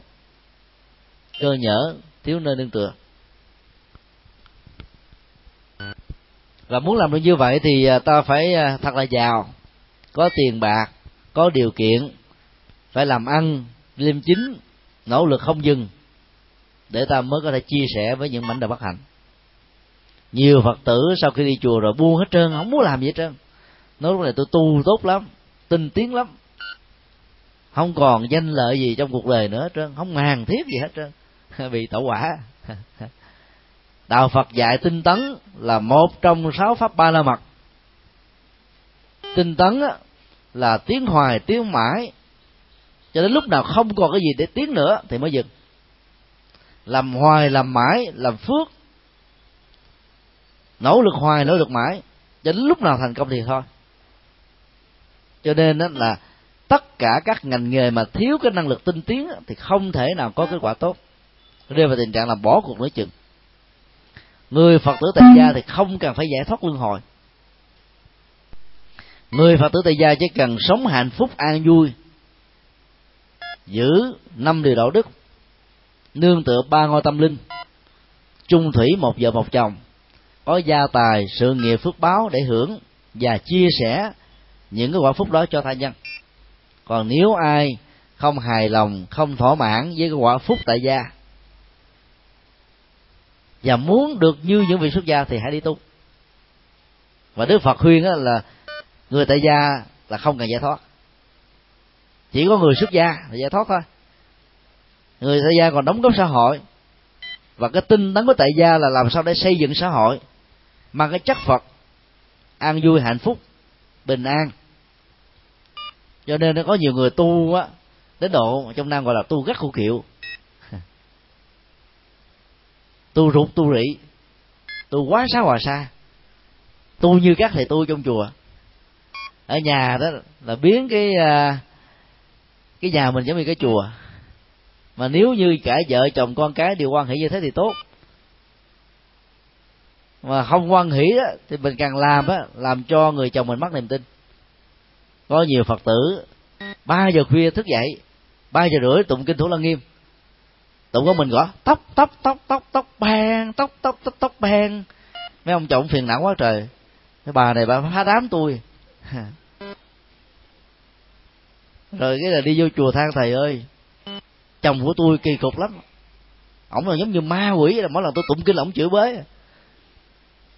Ta đang ngủ tụng rồi ta, ta tức mình ta chửi phải rồi.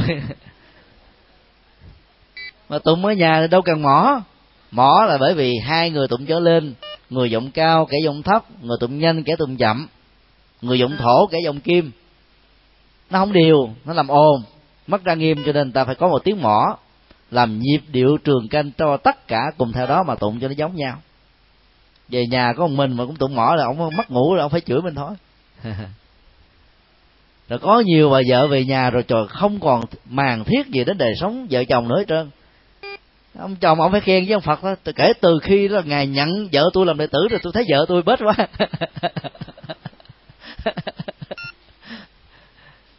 Thì ghen với phật là phải cấm vợ đi chùa. Mà có thương lắm là chiều vợ chở vợ đến chùa rồi đứng ngoài cổng chờ thôi. Hay đi đâu đó, đến giờ hết thời kinh lại phước rồi ta đừng làm quá mức. Ở trong chùa một ngày tụng bốn thời kinh. Đến cái mùa an cư này tăng thêm hai thời là sáu thời thì người tu người ta đâu có làm kinh tế, đâu lao động gì đâu. Ta phải lao động tâm linh. Tạm gọi cái từ như thế. Phải tu tập ngày đêm rèn luyện tâm tánh. Còn người tại gia thì không cần như thế. Giữ năm điều đạo đức là tốt rồi. Sống hạnh phúc một vợ một chồng. Để hưởng các hạnh phúc của thế gian. Mà có nhiều người biết mình trở thành người tu. Cho nên những đứa con trai nó thấy, trời, mẹ tôi đi tu rồi, tôi thấy, cha tôi khổ quá hay nên tôi đâu dám đi chùa do đó là mình tu vừa phải thôi. Nhưng mà tu quá mức á, thì hãy trở thành người tu. Mà người tu thì số lượng nó rất là ít. Do đó đó là không cần phải tụng niệm kinh nhiều ở nhà. Một ngày tụng một thời là đã quá đủ rồi. Có nhiều người bốn thời một ngày. Như vậy là chúng ta đã mất đến cả bốn giờ đồng hồ. Thay vì là mình à, chăm sóc gia đình như trước đây bây giờ tụng kinh vô rồi mình không còn màng gì hết nó giờ tôi buông xả hết trơn rồi. Do đó chúng ta lưu ý. Thì như vậy là cái um, nỗ lực bách phúc tự trang nghiêm đó nó là một phương pháp để mà chúng ta gieo trồng phước báo cho bản thân mình mà hồi hướng cho cha mẹ ông bà tổ tiên của quyền thất tổ người thân và những người quá cố nói chung cái phong tục này đã được ờ, chúng ta sử dụng ờ, khá tốt ở một số nơi nhưng một số nơi nó còn quá nặng về hình thức. Rất nhiều ờ, nơi đặc biệt ở miền bắc á, thì thường làm lễ uh, tăng vào cái tuần thất thứ thứ năm phải không ạ? À? ở trong nam đó thì làm tre tăng vào tuần thất thứ ba và tuần thất thứ bảy còn tuần thất thứ năm là tuần thất thường. Cái đó nó theo cái thói quen chứ không có quy định nào trong kinh về việc đó. Theo tinh thần phật dạy đó, nếu ta có điều kiện và có nhã ý muốn cúng dường trai tăng, đừng chờ đến các tuần thất mới làm, hay quá muộn rồi mà ta phải làm ngay trong cái thời điểm á, cái linh cũ đang còn hoàng, ở ngay nhà hoàng, hay là ở ngay ngôi nhà của mình. Bởi vì lúc đó nó có thể là hương linh vẫn chưa được siêu do vì tiếc nuối do vì chưa có cái à, nghiệp cảm tương ứng với một gia đình nào đó mà sau này mình trở thành con. Thì cái việc mà bài cúng kính của người thân đó sẽ làm cho cha mẹ mình cảm nhận được, người thân của mình nhận biết được quan hỷ thì phước báo mới có. Có người chết vài ba phút sau là được siêu. Có người đó vài ba ngày, có người vài ba tuần. Do đó để đảm bảo cho người thân của mình cảm nhận được những việc phước mình đang làm để họ hướng cho chính họ và họ quan nhĩ nhận thì ta phải làm càng sớm càng tốt. Đừng chờ đến các tuần thất quá muộn. Còn ai có điều kiện thì sau khi làm trong lúc hoàng làm thêm các tuần thất thì càng tốt. Điều thứ hai rất nhiều gia đình đó, giàu có ghi một cái bản to tướng miễn phúng điếu uổng quá trời. Quý vị phải đề là nơi đây tiếp nhận phúng điếu. Và mẫu vật đơn càng nhiều càng tốt. Cảm ơn. Thấy hơi kỳ không? Nói cho vui vậy thôi. Chứ chúng ta đừng nên kháng cự cái sự phúng điếu. Về phương diện tình làng nghĩa sớm đó, thì sự phúng điếu đó là thể hiện tình thân sự chia sẻ để bù đắp lại những nỗi đau mất mát của thân bằng gia chủ đối diện với sanh lê tử biệt người thân thương nhất ở trong gia đình của mình. Là người phật tử đó sau khi chúng ta tiếp nhận hết tất cả các số tiền phúng điếu và nếu có cần ghi chú chúng ta ghi rõ là không nên tặng viếng hoa quả nhiều quá. Bởi vì cái đó một hai ngày sau bỏ hết à ăn làm sao hết? Qua hai ba ngày nó tàn và mỗi một lẵng qua như vậy là dài ba trăm ngàn. Nếu thế cái đó bằng tiền phúng điếu đó, thì chúng ta có thể dành dụm được ờ, 10 triệu, vài chục triệu. Thì cái đêm mà trước khi động quan, hoặc là ngay cái giờ hạ quyệt hay là cái giờ quả thiêu đó, có sự hiện diện của những người làng sớm đi bún điếu này, thì ta ngỏ lời cảm ơn chân thành. Và sau đó nói thêm, chúng tôi là những người phật tử. Thầy biết rất rõ rằng là cái nỗi khổ niềm đau đó của thai nhân, nó nhiều. Cái bắt mát ngày hôm nay, mặc dù nó có, nhưng mà so với chúng sinh đó thì nó chẳng là bao. Cho nên chúng tôi xin thay mặt cho gia đình và người quá cố, dùng số tiền lớn này vào các công tác từ thiện cho người già, trẻ em, hay là những cái hoạt động từ thiện nào mà mình thích. Và mình cũng rất kính mong tất cả những người góp phần phúng điếu đó hoan hỷ. Thì như vậy là số tiền phúng điếu này nó tăng phước báo đến ba lần. Lần một là cho hương linh lần thứ hai là con cháu đại diện cho hương linh và những người cúng, giúp cho những người đang có nhu cầu. Lần thứ ba, những người có nhu cầu thì tiếp nhận được những thứ này, họ quan hỷ cho phước nó được tăng trưởng. Dân gian nói rằng là bây giờ nhận phúng điếu thì ông bà cha mẹ mình thiếu nợ. Không hẳn như thế. Nếu chúng ta sử dụng cái tiền phúng điếu đó cho các việc thiện, thì chẳng những không thiếu nợ mà cái phước cả ba người trong tình huống này đều được. Người phúng điếu, người quá cố, người thân bằng quyến thuộc đại diện cho người quá cố cùng làm. Cái đó là hình thức là chúng ta dân cúng ờ, cho cha mẹ bằng nhiều loại trái cây khác nhau. Tức là làm phúc bằng nhiều cách đó đó là cái báo hiếu.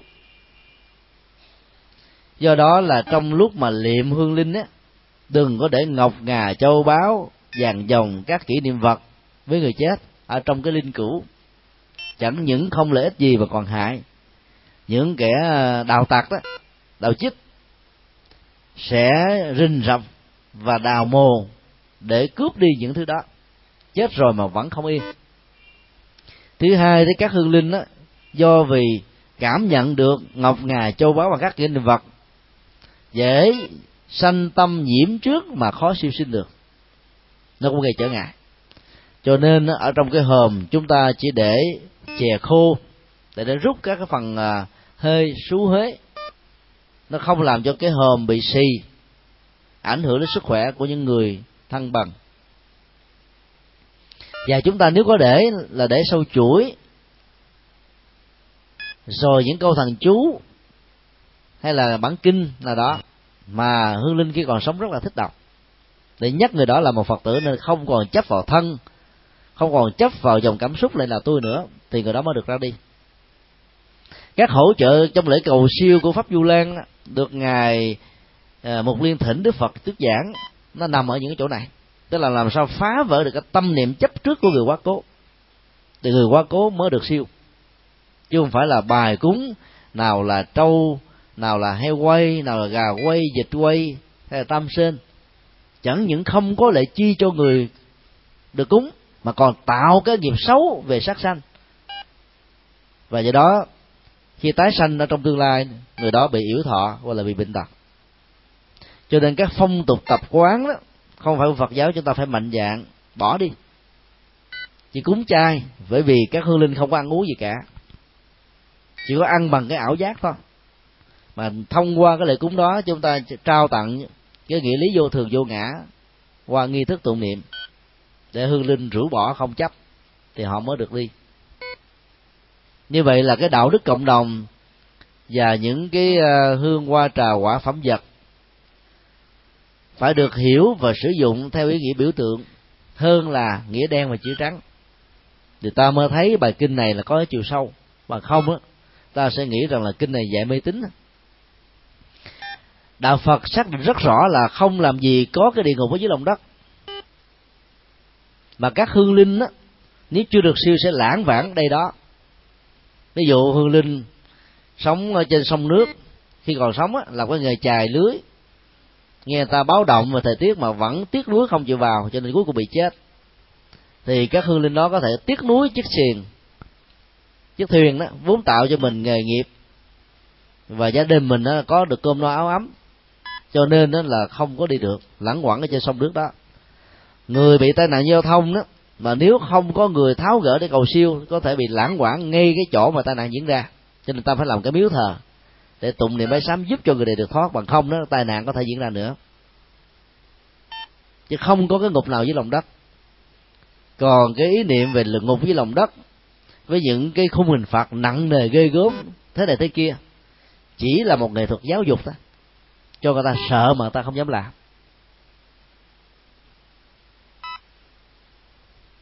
Do đó nó nhân mùa du lan.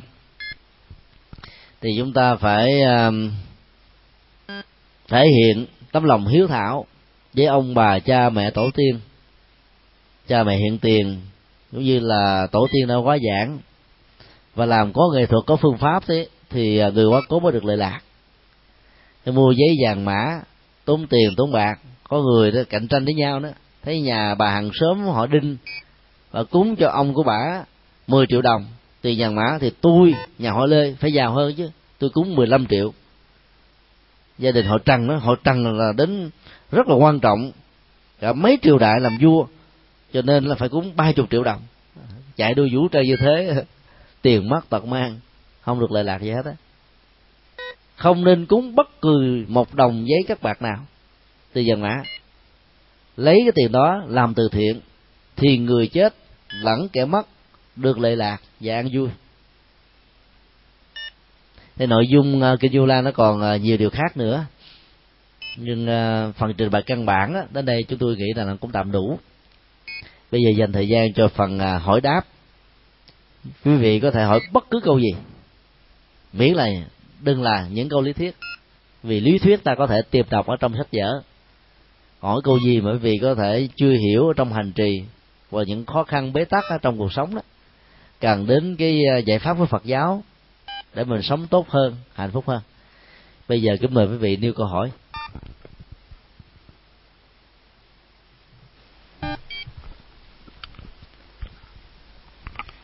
Nam mô bản sư thích ca mâu ni phật nam mô a di đà phật.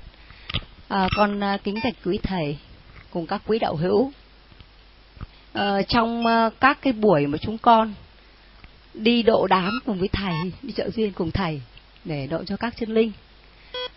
Thế thì um, trong các cái đám ma ở miền bắc chúng con ạ. Thì uh, trước đây có một số phật tử ví dụ như là đốt cái nến trên áo quan. Theo không hiểu thì nói là nam thì bảy cây nến nữ thì chín cây nến. Nhưng thầy chúng con bảo bảy cây thôi. Thế thì thầy chúng con cũng chưa giải thích tại sao lại bảy cây nến. Thế thì à, để trên kim quan khi mà di quan thì thầy giải thích cho chúng con. Đấy là câu thứ nhất. Câu thứ hai vừa qua chúng con cũng được học giáo lý ở trên chùa Bà Đá. Thầy con có giảng là các vị tu chứng và các phật tử mà à, khi mỗi bước đi như các thầy thì mỗi một bước đi nở một đóa hoa sen thế thì chúng con cũng ừ, học qua chúng con đã, cũng hiểu được như vậy là không phải cứ phật mới có những bức hoa sen nở ra. Đấy là cái bức chúng con học được mà gần đây chúng con mới nắm được còn trước đây chúng con là tưởng là chỉ có phật đã thành mới có hoa sen. Thì bữa nay mà các phật tử cũng thế nếu mà có cái phát tâm bồ đề thì chúng ta cũng có hoa sen nở. Nhưng tại sao khi mà hoàng uh, uh, hậu ma gia hạ sinh đức phật thích ca bây giờ thì cũng có các phật tử giải thích rồi nhưng con cũng xin thầy giải thích cho đại chúng chúng con được biết tại sao lại bước trên bảy đóa hoa sen không bước trên chín đóa mà không bước trên năm đóa mà không bước trên mười đóa mà lại bảy đóa. Con uh, xin thầy hoan hỉ cho chúng con uh, gì di đà phật đối với câu hỏi nhất là cái cây nến nó có chức năng để à, đốt đi những cái sú xú khí. Ám khí có thể tỏa ra từ à, thi thể của người quá cố. Việc mà đốt nến ở trên cái linh cữu đó là nó bị ảnh hưởng nền văn hóa phương tây. Còn trong nền văn hóa phương đông đó, đặc biệt là trung quốc và việt nam đó, thì ta đốt nến ở bên dưới cái linh cữu. Sở dĩ mà đốt bên dưới đó, là bởi vì à, cái phần mà hơi nó có xì, nó có thể xì ra từ ngay cái chân đế của cái hòm, hoặc là ngay cái miệng của cái hòm. Và cái lửa của ngọn nến nó sẽ làm đốt cháy những cái số khí này bớt, làm cho cái à, ảnh hưởng về sức khỏe đó. Ở trong gia đình đó nó giảm đi, ở mức độ tương đối. Dân gian Việt Nam còn có những cái mẹo giặt khác để à, giải quyết những cái số khí đó. Ví dụ như là đặt ở trên bụng của người mới chết á. Một nải à, chuối tây hừm hừm và khi mà liệm đó thì bỏ à, chè khô vì chuối tây đó nó rút hơi. Làm cho hơi đó bớt đi sự chương sinh và khi ta cúng cơm đó quý vị thấy là ta cúng uh, các cái quả trứng dịch vịt lộn á. Ê, xin lỗi quả trứng trắng hay là quả gà trắng á. À, bởi vì hai thứ này nó cũng rút những cái độc khí. Quý vị thử làm thử bữa nào mà bị ờ, bầm gì trên mặt hay là trên tay chân. Lấy cái quả trứng đó luộc xong rồi giữ độ nóng khoảng chừng vừa phải không không bị phỏng. Lăn qua lăn lại lăn tới lăn lui thì mấy cái độc khí nó rút vô bên trong. Cái vết bầm nó mau tan lắm còn chè khô nó cũng có tác dụng tương tự. Cho nên khi mà ta thiết để nước nôi cho các khách đến viếng, đừng có nên đãi bằng nước chè, vì nó sẽ rút hơi độc á. Rồi nước à, nước khoáng là tốt. Như vậy là bản chất của cây nến là chỉ là để khử độc thôi. Lửa nó cháy đó, nó làm cho cái mùi độc nó bị à, giảm bớt đi ở ờ, trong nền văn hóa Việt Nam á, thì người ta có, có thói quen đó là nam bảy nữ chín. Thói quen đó nó không có nguồn gốc gì hết á. Ta nghĩ vô cái con số con số mà số hộ mệnh đó, cho người nam và người nữ vậy thôi. Còn trong Phật giáo đó thì cái con số số bảy đó nó được xem như là số uh, các tường số đầy đủ số trọn vẹn số toàn thể cho nên mình để cái đó là mình tượng trưng á. Cho nên được trọn vẹn toàn thể. Chứ còn mà để cho mình giảm bớt những cái số khí có thể tỏa ra từ thân của những cái thi thể, có những cái chứng bệnh ung thư, nhất là gan. Hay là sơ gan cổ trướng đó. Thì à, chẳng những ta để bảy cây mà ta có thể để bảy chục cây cũng được. Đây là có tác dụng đó đó. Còn có những người mà không hề có những cái chứng bệnh sơ gan cổ trướng, trương sình hoặc là nó tỏa ra quá nhiều cái số khí, thì ta đâu cần phải để đen cây có nhiều người ta để là vì cái cái những nguyên nhân đó. Về sau này phong tục tập quán mình không biết lý do tại sao mình có bắt chước mình làm theo. Cho nên nó để bảy hay chín không quan trọng. Cái con số đó biểu tượng đó. Mà để với cái số lượng nào đó nó đủ cần thiết để cho những số khí này không có mặt ý là vậy đó. Còn đối với um, câu hỏi thứ hai bảy đó hoa sen nở ở từng gót chân. Trong uh, mô tả biểu tượng đảng sanh của đức phật thích ca dưới vườn lâm tỳ ni chúng tôi gọi là mô tả biểu tượng là bởi vì người ấn độ á, không thích nói hoạch toẹt không thích nói kiểu bạch thoại mà phải thích nói theo cái kiểu điển tích biểu tượng để đòi hỏi người được kể nghe biết về nó dùng một cái năng lực trí tuệ để giải mã những cái ẩn số này, thì sự mô tả đó được đánh giá là kiệt tác, là hấp dẫn, là hay về phương diện văn học và triết lý. Mỗi một nền văn hóa nó có một cái nét đặc trưng riêng. Ví dụ, chuyện kiều của việt nam vốn là mô phỏng từ kim văn kiều của trung quốc nhưng trong nền văn học của trung quốc, xưa cũng như nay, kim văn kiều không hề có chỗ đứng quan trọng. Trong khi đó, nguyễn du bằng ngòi bút thi ca với nhiều thành ngữ điển tích cổ đã tạo cho diện mạo của chuyện kiều nó hấp dẫn vô cùng. Và nhờ chuyện kiều, ông được nhân danh như là một nhà danh nhân văn hóa của thế giới. Là bởi vì cái khả năng sử dụng điêu luyện để làm cho cái nền thơ ca mang đặc sắc Việt Nam lục bát trở thành đặc biệt hơn bao giờ hết. Thì người Ấn Độ cũng như thế. Thay vì nói rằng là sự ra đề của Đức Phật Thích Ca mang lại hạnh phúc cho số đông mang lại an lạc cho số đông mang lại sự uh, uh, bình an cho chư thiên và loài người như một số bằng kinh mô tả thì có một số bằng kinh khác nói rằng đức phật sanh ra từ không phải của mẫu hậu maya. Và mỗi bước chân đi của ngài nở hoa sen. Ngài đi bốn hướng đông tây nam bắc, rồi có kinh thì nói đi cả mười hướng đông nam, tây nam, đông bắc, tây bắc, hướng trên thì hướng dưới nữa. Và mỗi hướng đều là bảy bước. Tay chỉ trời chỉ đất, nói rằng, thiên thượng thiên hạ, duy ngã độc tôn. Ở trong nền văn hóa của ấn độ bên phải được tượng trưng cho các tường. Điềm lành. Cho nên thầy nói rằng là sanh ra từ ờ, người mẹ giống như bao nhiêu người bình thường khác thì ta không thấy được rằng là cái sự có mặt của như lai thế tôn sẽ mang lại các tường cho mọi người. Cho nên ta mới nói là sanh từ không phải. Chứ làm gì có chuyện sanh từ không phải. Không có ai có thể sanh từ không phải. Đó là biểu tượng mà phải giải mã nó. Con số 7 là con số trọn vẹn. Con số đó là nó có nhiều cái ví dụ như là bảy là bảy nốt nhạc, bảy ngày trong một tuần. Và nhiều cái khác nó cũng bắt đầu con số 7 mà không bắt đầu con số 8 cho nên nó là con số giống như là quy luật vũ trụ. Con số chuẩn, chìa khóa của nhiều cái nguyên lý, nhiều quy luật.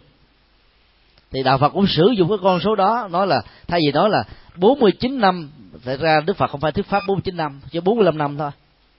Nhưng mà Phật giáo Bắc Tông lấy từ con số 7 nhân lên cấp số nhân 7 lần 7 là 49 Nên mới nói là Đức Phật thuyết pháp 49 năm.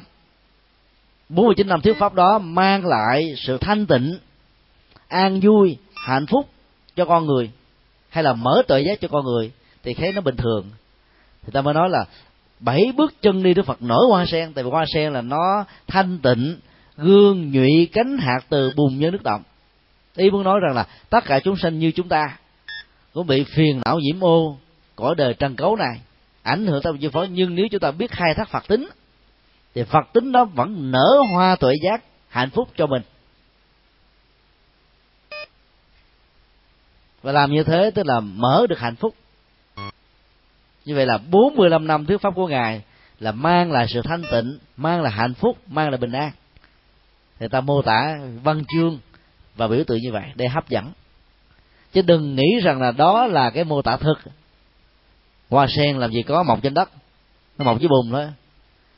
Một uh, cậu bé mới sinh ra nặng nhất là 5 kg không à là thiếu ký thì cũng khoảng là ký rưỡi. Chứ mà sanh một ký là sống không nổi đâu mà đức phật thì ba mươi hai tướng tốt, tám mươi vẻ đẹp thì ngài phải từ là ba ký rưỡi trở lên. Hoa xe nào chịu cho nổi đúng không à và đứa bé mới sinh ra làm sao đi được?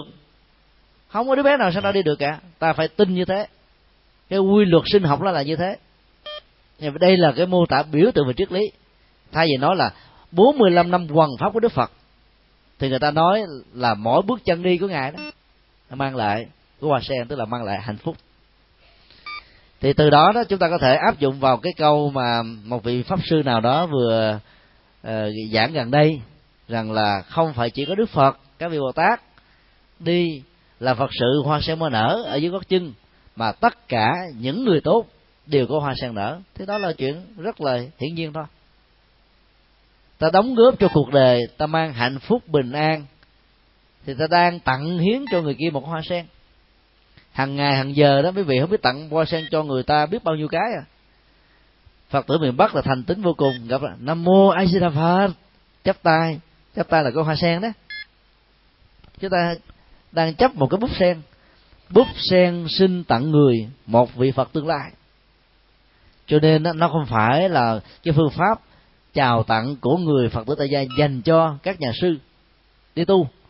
Mà tất cả mọi người con phật phải chào nhau bằng cái đó người tu sĩ cũng chào người tại gia bằng cái búp sen. Để răng nhắc rằng người đó cũng có tính phật, cái chất ngộ chất giác ngộ để sống một cách bình an. Và nếu chúng ta làm được công việc đó thì chúng ta đang tặng hoa sen cho cuộc đời, chứ không phải là là là mình có hoa sen cho riêng mình. Tặng cái sự giác ngộ cho cuộc đời. Ai cũng có thể làm được việc đó. Nếu chúng ta phát tâm lành, dấn thân xã hội, làm nhiều việc làm giúp đỡ thai nhân và cộng đồng thì đều là những bước sen nở dưới gót chân của ta, nở dưới từng bàn tay của ta, nở từ cái tư duy của ta. Đó là ý nghĩa à, nở hoa sen. Do đó đó, ta phải tiếp cận à, phật giáo bằng à, góc độ biểu tượng về triết lý. Mỗi một lời kinh phật dạy nó có hai lớp ý nghĩa. Lớp nghĩa đen chữ trắng và lớp biểu tượng triết lý tiếp xúc với lớp nghĩa đen chữ trắng thì ta mới dừng lại ở cái phần tín ngưỡng nó cũng có cái hay của nó. Còn tiếp xúc với cái lớp nghĩa à, biểu tượng và triết lý đó, ta sẽ đi vào cái cốt lõi của nhà phật. Và ở đây đó, nó mới là hay. Ví dụ như, có bài kinh gọi là kinh kim cương. Mà phần lớn phật tử bắc tông mình thuộc đọc trong các chùa bắc tông đấy tại sao kinh đó gọi kinh kim cương? Gọi đủ nè năng đoạn kim cương bát nhã ba la mật đa kinh và tắt là kim cương. Năng đoạn là khả năng cắt đứt, phá, bởi vì hạt kim cương đó, nó có thể làm chặt đứt, xuyên thủng tất cả các loại kim loại và các loại đá quý mà không có kim loại và đá nào có thể làm đứt, lũng được nó. Nó gọi là năng đoạn. Đoạn là chặt đứt năng là khả năng. Bát nhã ba la mật là trí tuệ sốt ráo và dịch nghĩa đó ở trong tiếng việt đó là kinh nói về trí tuệ toàn giác. Có năng lực chặt đứt tất cả những khổ đau như là hạt kim cương. Gọi đủ á, bài kinh đó là vậy. Như vậy là trí tuệ đó, nó giải phóng khổ đau. Do vậy đạo phật được gọi là đạo trí tuệ, chữ chữ ờ, budi ờ, bồ đề đó, là chữ đạo phật đó. nó có nghĩa là trí tuệ, là mở mắt, là tỉnh thức do đó đó là mỗi một cái từ ngữ trong kinh đó phải được hiểu thêm cái lớp nghĩa thứ hai nữa, thì ta mới hiểu sâu hành đúng là Phật dạy. Cái lớp kim cương này mới là cái quan trọng, còn cái lớp sikola bọc ngoài lớp kim cương đó là cái vỏ tín ngưỡng, vốn là một phần rất là phụ của phật giáo, do bị ảnh hưởng bởi phong tục tập quán văn hóa ở từng nơi nơi mà đạo phật có mặt như là một thực tại văn hóa và tâm linh thì người tu học theo phật đó phải rũ bỏ được cái lớp tín ngưỡng này thì mới thấy được hạt kim cương bên trong. Do đó đó, ngoài cái lớp nghĩa đen chữ trắng mà ta học, ta phải khai thác thêm cái lớp biểu tượng bên trong này thì mới thấy được cái màu nhiệm của Phật pháp là gì. Cho nên ờ, khi mà nhìn thấy ờ, tượng đản sinh hoàng hậu ma gia sanh ra từ không phải, người ta phải vẽ cái cảnh là bà đang vối tay hãy lấy cái hoa vô hòa hoa làm gì có hoa? Cây đó là không có hoa. Đó là cái loại cây hoàn toàn không có hoa. Rồi người ta nói là cây vô u này đó hàng nghìn năm mới nở một lần. Khi có một cái sự kiện điềm lành gì đặc biệt lắm, nó mới nổ. Làm gì có chuyện đó? Ý tôi nói là sự ra đề của đức phật là hoa trái của hạnh phúc, của bình an, của giải thoát cái hạt giống tự giác của đức phật gieo trồng những cái cánh hoa như vậy trong cuộc đời. Người ta mới lấy cái cây vô u. Do đó nó cũng là những cái mô tả biểu tượng mà vẫn không được xem là nó khoét là nó rỗng. Nói những cái không có sự thật hay là nói chuyện quan đường. Do đó đề nghị à, chúng ta hiểu thêm cái lớp thứ hai này thì à, mình sẽ tiếp cận lời kinh Phật dạy sâu sắc hơn nhiều lắm. Xin yêu câu hỏi khác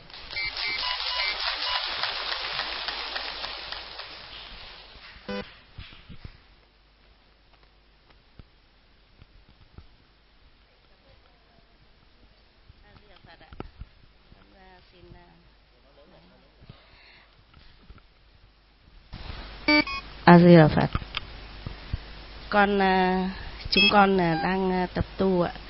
Bạch thầy là chúng con có một vài cái điểm chúng con muốn xin thầy dạy dạy ạ.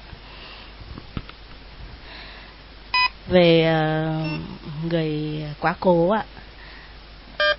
Khi mà chúng con thường đến độ đám hoặc trong gia đình thì ờ, có những ờ, cái ờ, thường thường hay tạo ra cái lễ phạt mộc xin thầy giảng cho chúng con.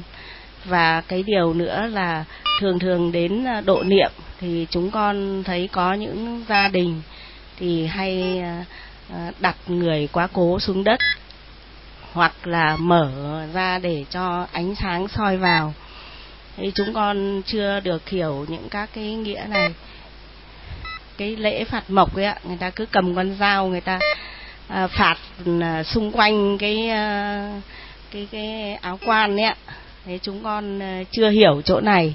Thì chúng con muốn à, xin thầy à, à, dạy để cho chúng con à, mỗi khi được à, chứng nghiệm những cái đó thì và cái thứ hai nữa là cái là đặt người quá cố xuống đất. Thế sau đó thì lại à, vâng ạ trước khi niệm đấy ạ. Thế sau đó thì lại uh, hoặc là mở ra để cho ánh sáng mặt trời soi vào. Thế à, những cái ý nghĩa này thì chúng con uh, muốn uh, được uh, thầy dạy cho chúng con để chúng mỗi khi chứng nghiệm đến cái đó thì chúng con được cảm nhận như thế nào. A di đà phật cảm ơn cô đã nêu ra hai cái tình huống phản ánh về cái phong tục tống tán ở miền bắc mà trong nam không có.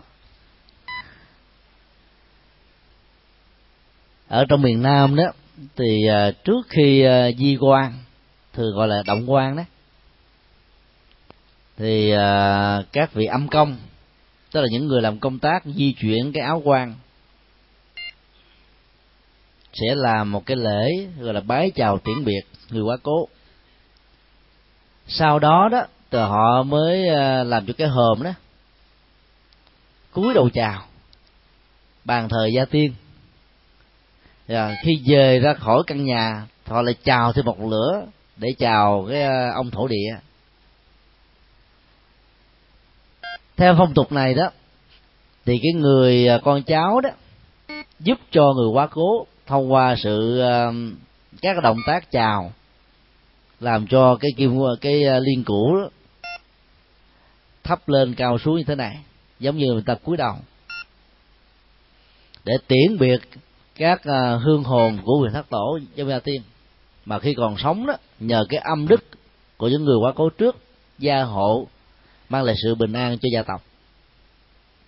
Thứ hai là cáo biệt thần tài à, thổ địa. Vì ta nghĩ rằng là mỗi một cuộc đất á, có có một ông thần.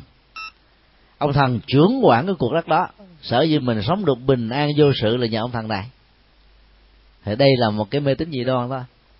Thực ra thì nó cũng có những hình ảnh à, thổ địa ở địa phương. Thí dụ ông trưởng ấp, trưởng làng, trưởng xã là mấy ông thổ địa với ai? Rồi mấy ông quan chức mà quạnh hệ thiên hạ cũng là mấy ông thổ địa chứ ai? Thì cái văn hóa mà tiễn biệt để vẫy tay chào với người thân, rồi vẫy tay chào với làng xã đó, ta nên hiểu với một cái nghĩa tích cực hơn. Đó là cáo biệt và bái biệt những người còn lại. Mà nếu là cái người quá cố, là cái người à, tộc trưởng, và trước đó thì trong gia đình đó không có một cái bàn thờ đạo gia tiên cao hơn nữa, thì ta không có làm cái lễ là, xá chào ba xá của cái hòm tại vì ông là lớn nhất rồi. Chỉ có xá chào ở cái vùng đất đó thôi, tức là thổ địa. Và thổ địa trên thực tế là không có cho nên văn hóa này đó thì uh, nó được thể hiện bằng một cách hơi khác ở tại miền bắc. Đó là làm trước khi nhập quan. Nó dễ hơn. Còn sau khi có áo quan rồi khưng khưng quát nó nặng lắm. Mà phải điêu luyện lắm rành nghề lắm thì mới làm được bằng không nó dễ bị tai nạn diễn ra.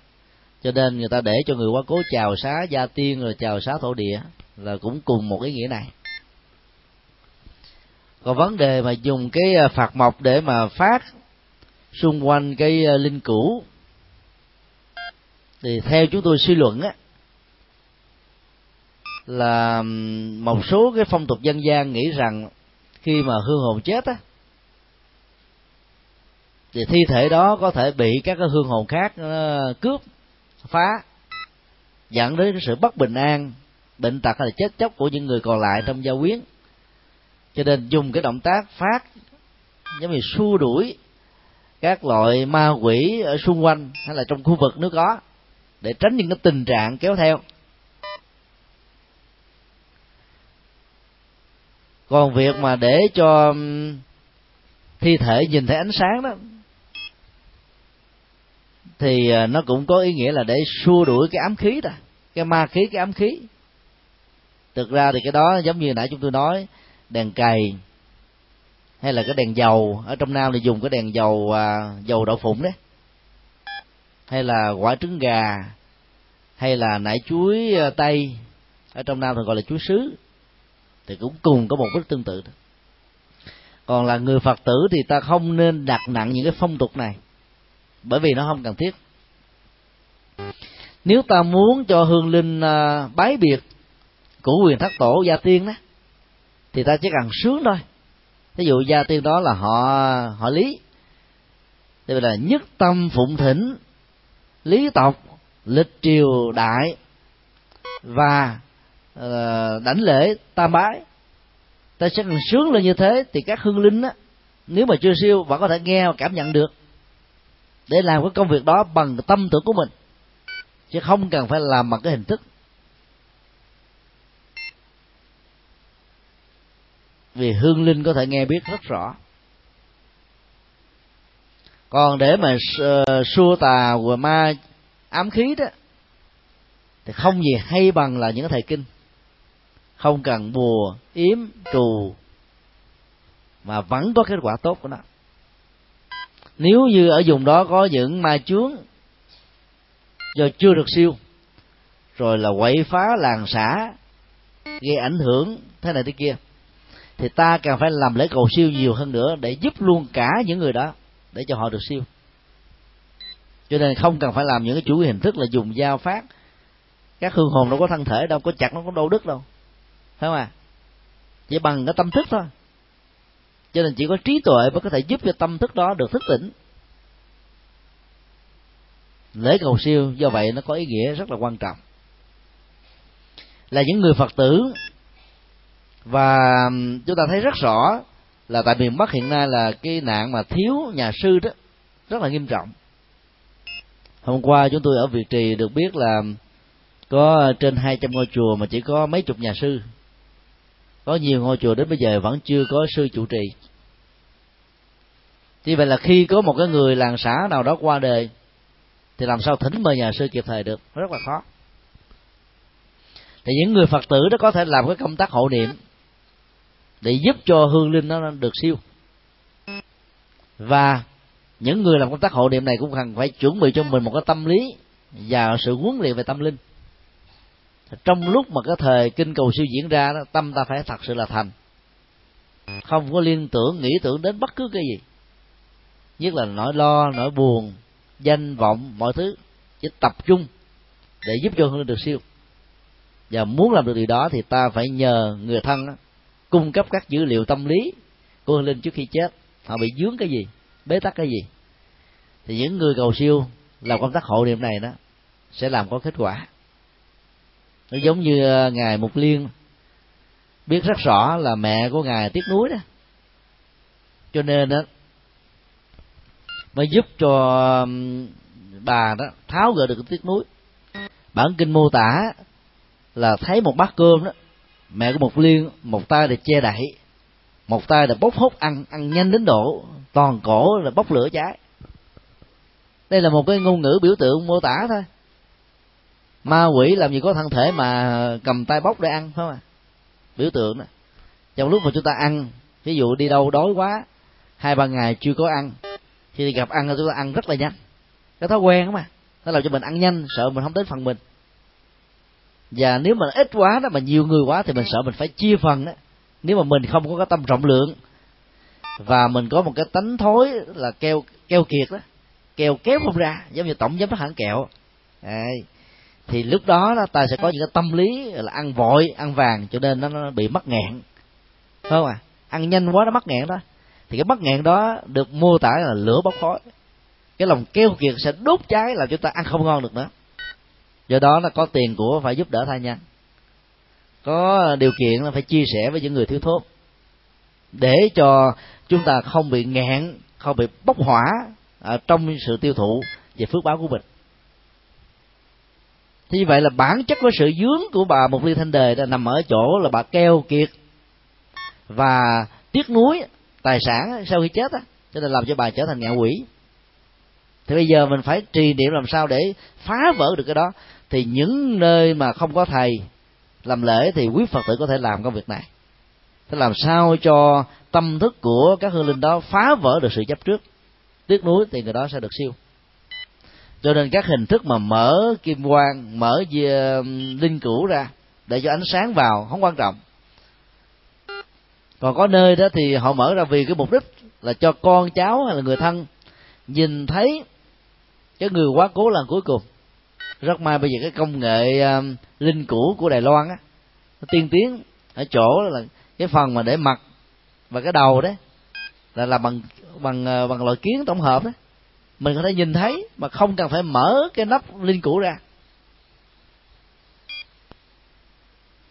Do đó các phong tục nào nó không đúng đó ta nên mạnh dạn bỏ đi. Còn ý nghĩa và giá trị của đó đó chỉ cái nào hay thì ta giữ lại. Chẳng hạn như là sự tiễn biệt. Ờ, gia tiên tiễn biệt uh, thằng thổ địa thì ta là hiểu đó là sự tiễn biệt tất cả những người còn lại với gia tộc và với làng xã. Thì bây giờ đó là trước khi động quan đấy thì ta thay thế cho hương linh để nói những câu đó. Bây giờ thì rất nhiều gia đình đã làm như vậy. Một người uh, trưởng nam hay là trưởng nữ đại diện cho gia tộc nói lời cảm ơn tất cả thân bằng quyến thuộc và chia tay trước khi linh cữu được di chuyển đến nơi an nghỉ cuối cùng nó cũng là một ý nghĩa xã hội tương tự như vậy. Và nó có một cái gì đó nó hay hơn bởi vì nó gắn liền với tình làng nghĩa sớm còn nhiều cái phong tục á nó phần lớn nó phát xuất từ mê tín. Người ta không lý giải tại sao nó như thế là cứ như vậy mà làm thôi. Làm mình không hiểu tại sao mình phải làm nữa. Cho ý nghĩa nó hoàn toàn mất hết. À, xin đi câu hỏi khác.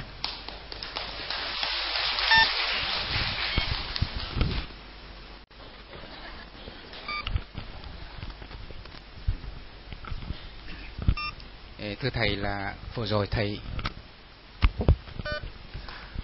vừa rồi thầy có giảng về vấn đề ừ, thân trung ấm tức là linh hồn tức là tâm thức. Và à, thì thưa thầy như vậy là đấy cái đó là một cái mà cái thắng lợi của Phật giáo chúng ta bởi vì đấy là cái chủ yếu về tâm linh mà một thời gian dài ở miền Bắc là chưa công nhận. Chưa công nhận. Thì cái này thì khi khi mà còn giáo sư tiến sĩ khoa học ừ, Nguyễn Hoàng Phương thì ông này cũng chứng, chứng minh về tâm linh. À, tất nhiên ông này cũng bị cũng khổ cũng người ta do giết cho cái tội là mê tín dị đoan là là bao nhiêu thứ Đúng ạ? Nhưng sau này thì ông này có chứng minh mà sau này có bộ công an họ mời. Đã mày tức là để ông ra ông giả cái cái cái cái ông gọi là là linh hồn là cái như thế nào? Thì ông lên chứng minh. Thì ông chứng minh cái tức là thì hoa nếu mà nếu thì cái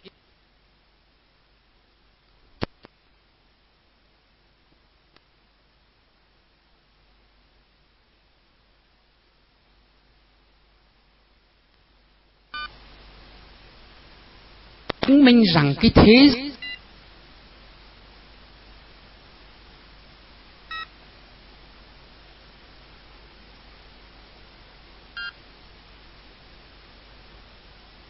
bằng cái bằng giáo sư lý tập à, tập mở bằng toán, cơ thể chứng minh bằng toán. Và cái này được cái hội đồng khoa học của mỹ cho trao cái giải gọi là giải bạch kim. Tất nhiên mình thì không thừa nhận, mình thì không thừa nhận nhưng bản thân giáo sư hoàng phương được như thế. Thế con xin đưa lại một cái nữa tức là vừa rồi thầy có giảng cái điều này. Tức là tức là ờ, cái cái vong linh đấy khi mình cúng ra thì nó chả hưởng gì nó chỉ nó như theo thầy nói thì nó là ảo ảnh. Nhưng mà thực ra mà nói như là cái cái, cái giáo sư Nguyễn Hoàng chứng minh ấy thì và sau này có nhiều tập sách của bên Hoa Kỳ cũng như là của bên Liên Xô cũ. Nói chung có, nó có thủ biệt về về phương liệu là hương hương thắp hương hoa, các mùi hương nó nó nó hưởng thụ. Thì thì riêng cái chứng minh đấy thì để nói rằng là cái cái cái mà ta gọi là là ma đấy, ma quỷ đấy, thì nó tồn tại. Và tồn tại bao nhiêu? Và cái chủ yếu nhà chùa, tức là là là cái Phật giáo chúng ta muốn giúp là gì để cho người ta giải thoát? Nó có đi được không? Đấy, là bởi vì có những người sau 49 ngày, thầy ạ, sau 49 ngày mà nó còn hiện lên. Tức là hiện ra nhập, nó ta gọi là gọi hồn, nhập lên cho một một trong người trong gia đình nào đấy. Nó nói tất cả những điều ông có nói. Nó lặp lại, ông y như suy của cái người đang sống thế, nói tất cả. Tức là có nghĩa là cái người đó chưa được giải thoát. Đấy, thế bây giờ nhà chùa mình ta muốn giúp là người ta phải được giải thoát, cái người đó phải phải siêu thoát. Còn luẩn quẩn như thế là chưa được đấy. Thế thì có nghĩa là gì? Nó có hưởng. Nó có hưởng tức là cúng thế này của chúng ta cúng thế này là có nghiêm túc quá các thứ. Vì vậy cho nên là những cái ở các gia đình mà chúng ta cúng ấy,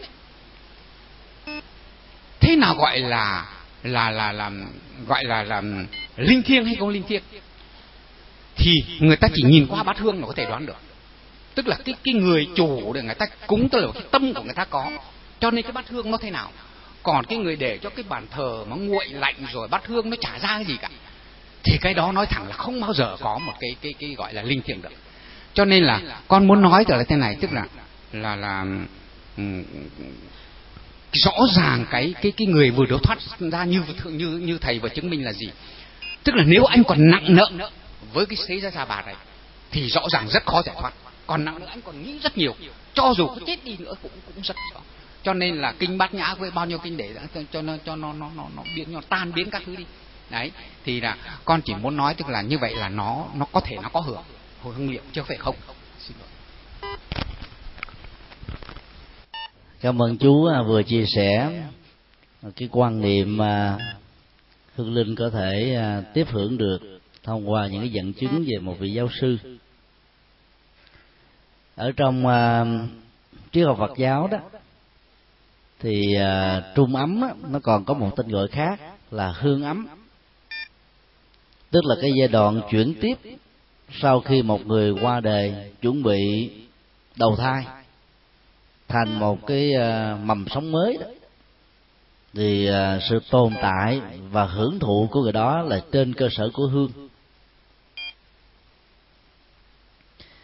Khi chúng tôi phân tích đó, thì không nhấn mạnh đến góc độ này ở chỗ đó là thân thể vật lý, đất, nước, gió, lửa của hương linh đó, nó trở về bốn nguyên lý là chất rắn, chất lỏng, chất nhiệt và chất vận hành là chất lưu thông. Cho nên là hương linh đó là tiếp nhận đó bằng cái tâm thức thôi. Tâm thức đó thì nó có được cái năng lực tưởng tượng. Do vậy mà chúng tôi gọi là họ hưởng bằng cái ảo giác đó tưởng đó đó. Hình dung và tưởng. Ví dụ, mình à, vừa ăn sáng một tô phở rất ngon.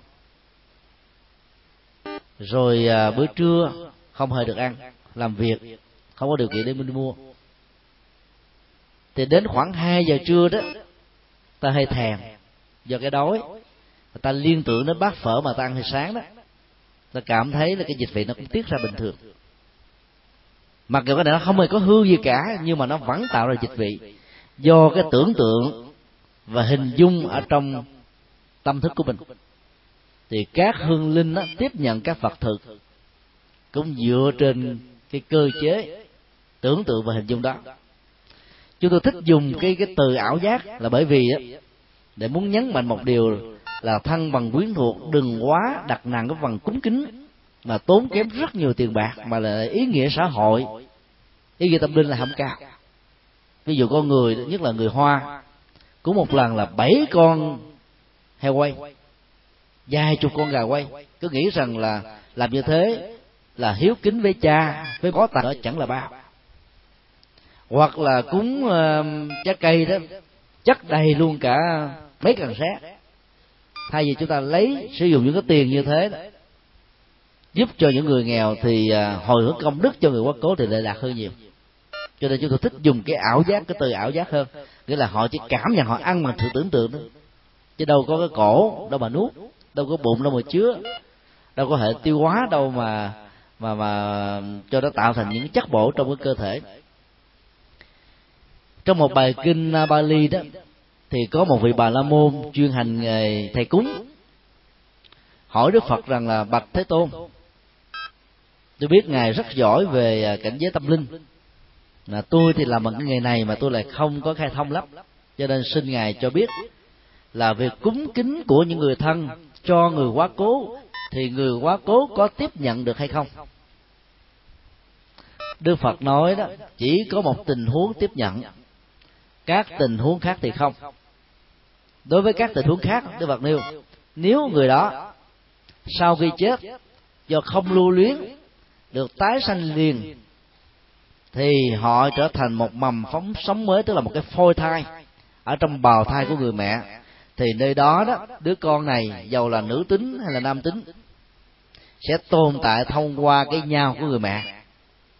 Và khoảng 10 tháng 11 tháng sau đẻ ra, thì cô bé hoặc là cậu bé đó sẽ được nuôi dưỡng bằng sữa của người mẹ và vật thực do người mẹ mớm ăn để tồn tại như vậy là toàn bộ sự cúng kính cho cái người đã được siêu đó là hoàn toàn người đó không được hưởng gì cả. Tình huống thứ hai, đức phật nói là nếu như khi còn sống á, một người nào đó đặt nặng thú tính, tức là hưởng thụ quá nhiều, làm cho đời sống đạo đức mình sa sút một cách nghiêm trọng, thì sau khi qua đời, cái nghiệp nó dẫn dắt, làm cho người đó đào thai, trở thành những cái loài gia súc hay là động vật nói chung thì tại đây đó, đầu tiên chúng được tồn tại dưới hình thức là một cái phôi ở trong cái bào thai của một con cái. Và khi sinh ra đó, có loài đó là con ờ, con được nuôi, có loài là con cái nuôi. Thì chúng đã có và được tồn tại bằng vật thực do chính cha mẹ, động vật của chúng nuôi. Việc cúng kính trong tình huống này cũng hoàn toàn không có tác dụng. Tình huống thứ ba, nếu ngư khi còn sống làm quá nhiều việc phúc tạo nhiều uh, việc làm tâm thanh tịnh nhẹ nhàng thư thái không chấp trước và buông bỏ. Cho nên khi qua đời đó thì người này sẽ được tái sanh vào hành tinh. Có sự sống con người ngoài hành tinh cho đang sống mà thuộc ngữ nhà Phật thường gọi là chư thiên. Đừng hiểu chư thiên là những người có cánh như là trong thi chú giáo bài không có những người sống ngoài hành tinh của chúng ta đã có phước báo hơn chúng ta về khoa học kỹ thuật, về tri thức, về tuổi thọ, về môi trường. Mà phần lớn là họ không có chiến tranh. Cho nên họ sống ở trong bình an, tất cả những gì họ tạo dựng được nó còn lâu hơn họ. Cho nên cái cái góc độ vô thường đó, nó diễn ra chậm hơn đối với cái hàng chư thiên này so với con người. Con người mình tăng tốc chiến tranh nhiều quá, cái vô thường mình thấy nó chống phánh lắm. Mới thấy đó mà sau đó thấy khác rồi thì sự cúng kính như thế cũng không có tác dụng. Và đức phật nói chỉ có một tình huống duy nhất là người đó vì nuối tiếc hay là chấp trước. Cho nên chết đó, trở thành ngạ quỷ hay là ngạ ma. Đối khác cảm xúc vật thực đối khác mọi thứ. Mặc dù trên thực tế họ không ăn uống tiếp thu gì được hết nhưng mà họ cảm nhận thông qua cái cúng của chúng ta chính vì thế mà vào những cái ngày à, rằm tháng giêng tháng tư tháng bảy tháng mười hầu hết các chùa bắc tông từ bắc chí nam đều làm lễ đại trai đàn chẳng tế để cầu siêu cúng cho cô hồn và thực bày ra rất là nhiều thứ bánh trái kẹo đủ loại hết á. Vì có loại cô hồn là thích ăn bánh có là cô hồn thích ăn uh, ăn trái cây có là cô hồn thích ăn thứ này thứ nọ. Bày ra nhiều thứ mặc dù trên thực tế họ không ăn được, nhưng mà họ cảm nhận được bằng sự đối khác của họ. Cho nên ta vẫn bài cúng một cách tượng trưng để ta thiết lập tình thân, tình thương với các hương linh này. Từ đó họ mới có cảm nhận rằng là ta thương tưởng họ, và do vậy cái sự chú tâm cầu nguyện để giúp cho các hương linh rũ bỏ sát thân và thừa nhận cái chết diễn ra với họ là một sự thật đó, dễ dàng thành công hơn còn nếu mà mình không có bài cúng gì hết á mình tập trung quán tưởng không có tác dụng lắm. Do đó phải cúng nhưng mà cúng tượng trưng và phải cúng chay chứ không thiết đại mạng bởi vì không ăn uống được gì cả mà chỉ cảm nhận mà thôi. Luôn tiện đây chúng tôi cũng xin nói thêm đó là cái tục của trung hoa và việt nam đó, thường cúng gạo và muối. Nếu cúng cô hồn chúng tôi đề nghị quý vị đừng nên cúng hai thứ này. Không có tác dụng tại vì trong những cái thời kỳ chiến tranh ly loạn ở tại trung hoa đó, người ta khổ và nghèo. Cho nên người trung hoa là thích ăn cháo buổi sáng và buổi chiều. Bởi vì đó, ăn ngày ba bữa cơm tiền đâu mà chịu cho nổi. Giống như cái thời kỳ sau năm 75 ở Việt Nam mình nghèo. Mình phải ăn cháo hay là ăn cái loại à, cơm trái. Phê khô đó, nấu lại. Hoặc là bao bo hay là bánh mì để độn, hoặc là khoai mì, vân vân. Ta thiếu quá, ta không đủ thì thay vì ở Việt Nam mình ăn những loại này, thì Trung Quốc họ chọn cái giải pháp là ăn cháo. Lâu dài quá rồi cái đó nó trở thành như là một cái văn hóa ẩm thực. Sáng mơ là người Trung Quốc vẫn ăn cháo và chiều vẫn ăn cháo mặc dù họ là người già giàu.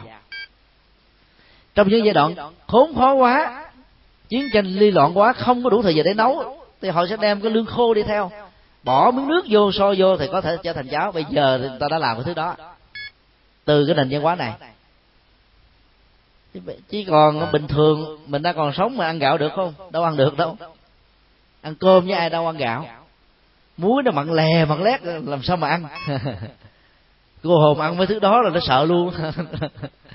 Cho nên mình phải cúng những cái thứ các vật thự tượng trưng để thiết lập cái tình thân, tình thương với họ. Thì trong tình huống này thì bản kinh đó đức phật nói là các hương linh là tiếp nhận được từ cái ảo giác mà các vị ờ, tổ sư trung hoa dịch là cái tử hương ấm, tức là cảm nhận được cái phần hương. Thực ra là sự tưởng tượng mà thôi. Còn ờ, trong thực tế đó, thì cái sự cảm nhận ăn uống đó chỉ là một phần phụ thuộc. Quan trọng nhất là họ phải hưởng thụ và tiêu hóa được lời kinh phật dạy. Để nhận thức vô thường, vô ngã, tiêu giao miền tịnh cảnh, thác hóa chính đài sen, nghiệp dứt chúng ba đường, làm bà con phật pháp. Đó là cái trọng tâm đó là quan trọng nhất. Những thứ khác là thứ yếu. Và đức phật nói rất hay. Dầu cho hương linh đã được siêu thoát, làm chư thiên, tức là con người ngoài hành tinh, hay là làm con người trên hành tinh này, hay là bị đọa lạc xuống các loài động vật, hay là lang thang trong ờ, cái cảnh giới ngạ quỷ thì cái người phát tâm cúng kính đó vẫn được phước báo. Và chính nhờ cái phước báo này, giàu tái sanh trong bất kỳ một tình huống gì người đó vẫn nổi trội hơn những người khác. Đức phật giải thích thêm, nếu sau cái phần cúng kính đó mà người này đó có cái đời sống bê tha trụy lạc, hưởng thụ quá cho nên đào thai, làm cái loài động vật, thì các loài động vật này vẫn sướng hơn các loài động vật khác. Ví dụ, cũng là đào thai làm con bò thì để đầu thai ở cái nơi mà ta tôn thờ bò giống giống như là thượng đế chẳng hạn như ấn độ. Bò đi ngổn ngang ngoài đường không ai dám đụng đến nó hết á. Bò được ta thờ lại bái giếng. Hoặc nếu mà đầu thai làm con cọp đó, con cọp đó con cọp siết ra tới đâu là ta vỗ tay răng răng răng ta quan hôi tới đó. Ta tưởng thưởng đủ thứ hết á. Hay là con voi siết sư tử siết beo siết vân vân. Còn nếu là đào thai là con chó thì là có mặt ở trong các gia đình giàu sang à, gia chủ của nó cho nó ngủ chung tắm gọi dắt dặn nó đi mỗi buổi sáng mỗi buổi chiều. Mà chưa chắc gì những người đó dám làm việc đó chăm sóc cho cha mẹ ruột của mình. Nhưng mà họ làm đối với con chó để làm thoải mái. Đức Phật nói là cái phước quả của người bố thí nó là như thế. Dầu hương linh đó có cảm nhận được hay không chuyện đó không quan trọng. Quan trọng là cái phước của người gieo trồng nó có. Huống hồ là cho thực tế hồi hướng công đức là có cho nên làm công việc đó ta làm trong lúc mà hương linh chưa kịp đi đầu thai. Tức là làm càng sớm càng tốt. Nếu mình có tiền trước sau gì cũng làm thì nên làm trước chứ đừng làm sao đồng tiền trước là đồng tiền khôn. Trong tình huống này vẫn rất là đúng. Thế mình làm cho hương linh cảm thấy quan hỷ về cái việc quan tâm chăm sóc của mình. Chứ mình nói mình thương ta, mình không thể hiện gì hết là ai tin. Không à. Cho đó phải có khúng kính còn cái hưởng thụ đó chỉ là một cái cảm nhận bằng cái tâm thôi chứ không có ăn uống thiệt. Mà cảm nhận bằng cái tâm á, thì làm cho người đó đối khác nhiều hơn gấp bội. Chứ vì thế mới được là gọi là ngạ tức là đối khác. Ví dụ giờ mình đang um, đang ngồi. Phía trước mình đó là bốn năm người đang ăn. Ăn ngon lành ăn ngấu nghiến còn mình không được ăn gì hết. Mình nhìn trời nó đói khác gấp 10 lần. Thà không nhìn thấy nó đỡ đói. Mà thấy mà không ăn được nó đói dữ lắm cho nên đức phật có nói là tồn tại với cảnh giới ngạ quỷ là một sự hành hạ về đối khác. Cảm nhận của họ là bằng ảo giác và cảm xúc thôi.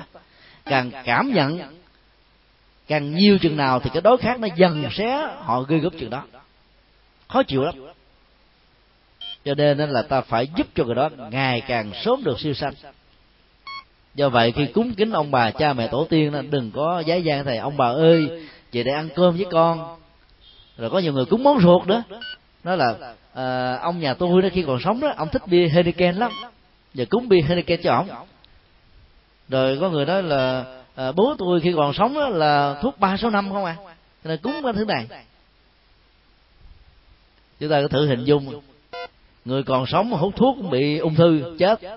Nhiều chứng bệnh khác. Mà uống bia đỡ nếu uống rượu ờ, rượu mà rượu rượu đế là xỉn à sống mà còn chịu không nổi, huống hồ chết mà xỉn rồi, làm sao cầu siêu nổi? Cái tưởng tượng đó, làm cho người ta có cảm giác rằng mình đang hưởng thụ nó. Mà trên thực tế thì không. Cho nên mình cúng cũng đơn giản, do vậy truyền thống phật giáo dạy chúng ta là cúng chay. Qua quả hương đăng, đừng quá tốn kém. Dành cái tiền đó làm từ thiện. Thì như vậy, cái ngân hàng tài khoản công đức này đó ta trao tặng cho hương linh hương linh sẽ tiếp nhận và rút xài thông qua lời cầu nguyện phát nguyện khi họ được tái sanh à, xin đi câu hỏi khác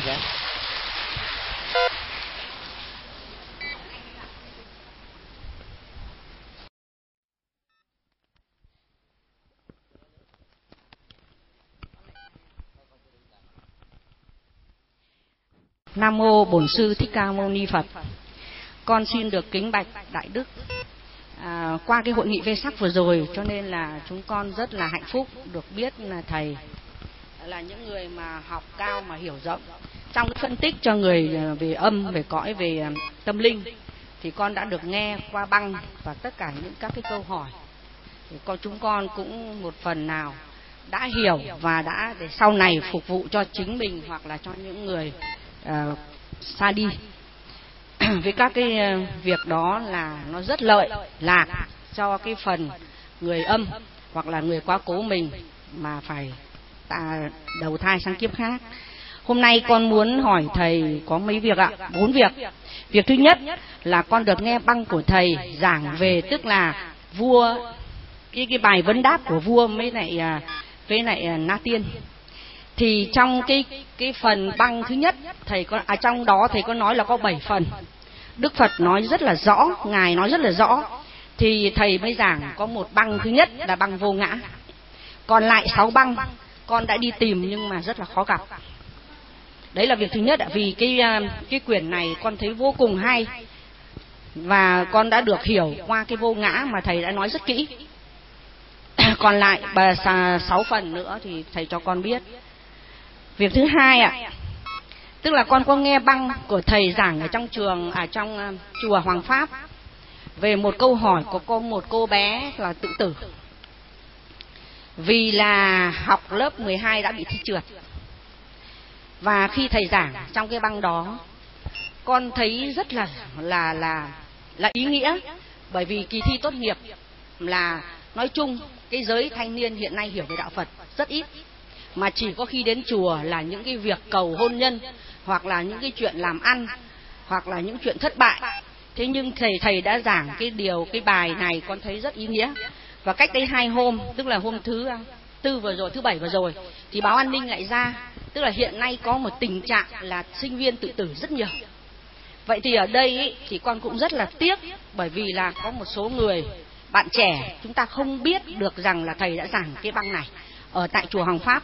Hình như là băng số 13 nếu con nghe không nhầm. Con muốn cái việc này được đưa lên mạng internet. Và việc thứ ba nữa ạ tức là con con thấy là cái việc mà ma túy ấy, thì hiện nay ấy, là một tệ nạn không phải của riêng một một một quốc gia nào mà nó là cả thế giới. Vậy thì ở đây ấy, thì là con thấy mỗi một lần mà khi mà TV phát về những cái tệ nạn này thực sự là rất là đau xót, không phải con mà tất cả đều người nào khi nhìn thấy hoàn cảnh. Con muốn là trong cái vấn đề đạo Phật, ta đã giúp được cả người sống và giúp cả cho người chết. Và đạo Phật đã làm được vô vàn việc là theo, vì tất cả các tăng ni, đại đức đã là những sứ giả của Như Lai, đã truyền bá toàn bộ các cái Phật pháp để cho hàng hậu học như chúng con được học thì con thấy rằng trong vai trò của các đại đức hoặc là các thầy, hòa thượng đã truyền cho chúng con rất là nhiều và đã làm được rất là nhiều. Con cũng đã được nghe một cái băng của thầy giảng về quay đầu là bờ. Vậy là thầy đã vào trong cái nhà chùa, cái cái nhà chùa chỗ tù này để thầy giảng. Nhưng mà con nghĩ rằng nếu như giáo hội của mình mà có những chương trình mà đặc biệt hơn để cho nó được nhân giống làm cho những người người ta đau khổ như vậy người ta tột cùng như vậy người ta thấy ánh sáng của phật pháp. Như chúng con thấy tất nhiên điều này không phải ngày một ngày hai vì điều này nó quá là khó. Thì con rất là muốn. Và điều thứ tư là chính con ấy là con đã đề nghị con có viết một cái lá thư lên đài à, đài truyền hình à, đài tiếng nói Việt Nam và cũng cái bức thư ý con đã đã đưa lên à, con nói với anh lại văn sâm là trưởng ban vtv3 con muốn là cái chương trình của đạo phật được phát trên các chương trình này. Nhưng vì con à, cũng không thấy hồi âm và con cũng chỉ thấy trả lời rằng là cái này nó cũng vướng vào rất là nhiều. Nhưng vì tiếng nói của con nó chỉ như một hạt cát con muốn là tiếng nói của giáo hội nên đưa các cái chương trình truyền bá phật pháp vào các cái chương trình đại chúng điều này rất là lợi ích, bởi vì có những người, có những cái hoàn cảnh ngồi đây được nghe là rất là hạnh phúc. Nhưng biết bao nhiêu những người còn vì miếng cơm manh áo và họ không hiểu Phật pháp, cho nên là con rất là mong muốn, vì con đã viết một cái lá thư cách đây hai năm. Nhưng mà con hôm nay nhân tiện vì con biết là thầy là người rất là uy tín ở trong cái ban quốc tế. Mà qua cái vây sắc vừa rồi, chúng con được nhìn ảnh của hình ảnh của thầy qua các đĩa cho nên nhân tiện hôm nay thì con cũng xin phép để thầy có một cái tác động. Mặc dù là đây là ý kiến của con thì không biết là mong thầy hoan hỉ a di đà phật ạ.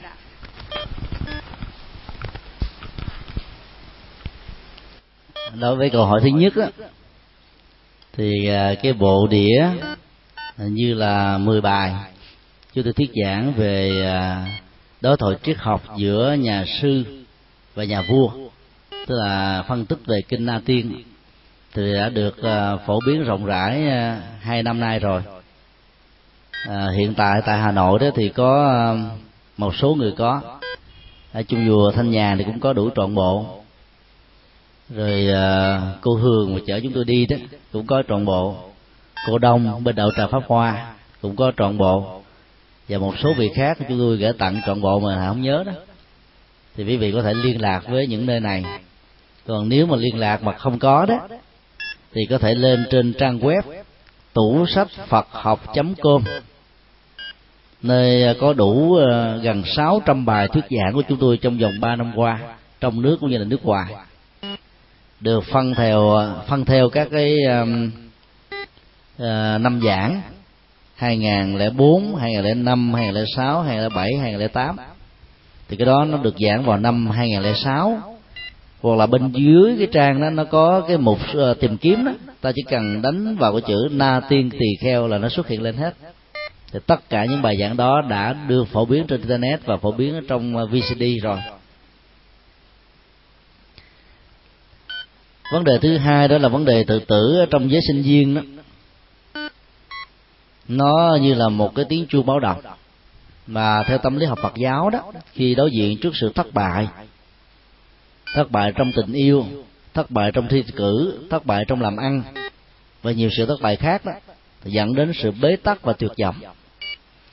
Và những người này đó do thiếu tư vấn cho nên nghĩ rằng đó là cái phương pháp giải quyết cái vấn nạn của chính mình. Nhưng không ngờ rằng làm như thế thì sự bế tắc lại càng gia tăng. Thứ nhất đó là cái khủng hoảng gia đình làm cho cả những người còn sống á, không thể nào được hạnh phúc được.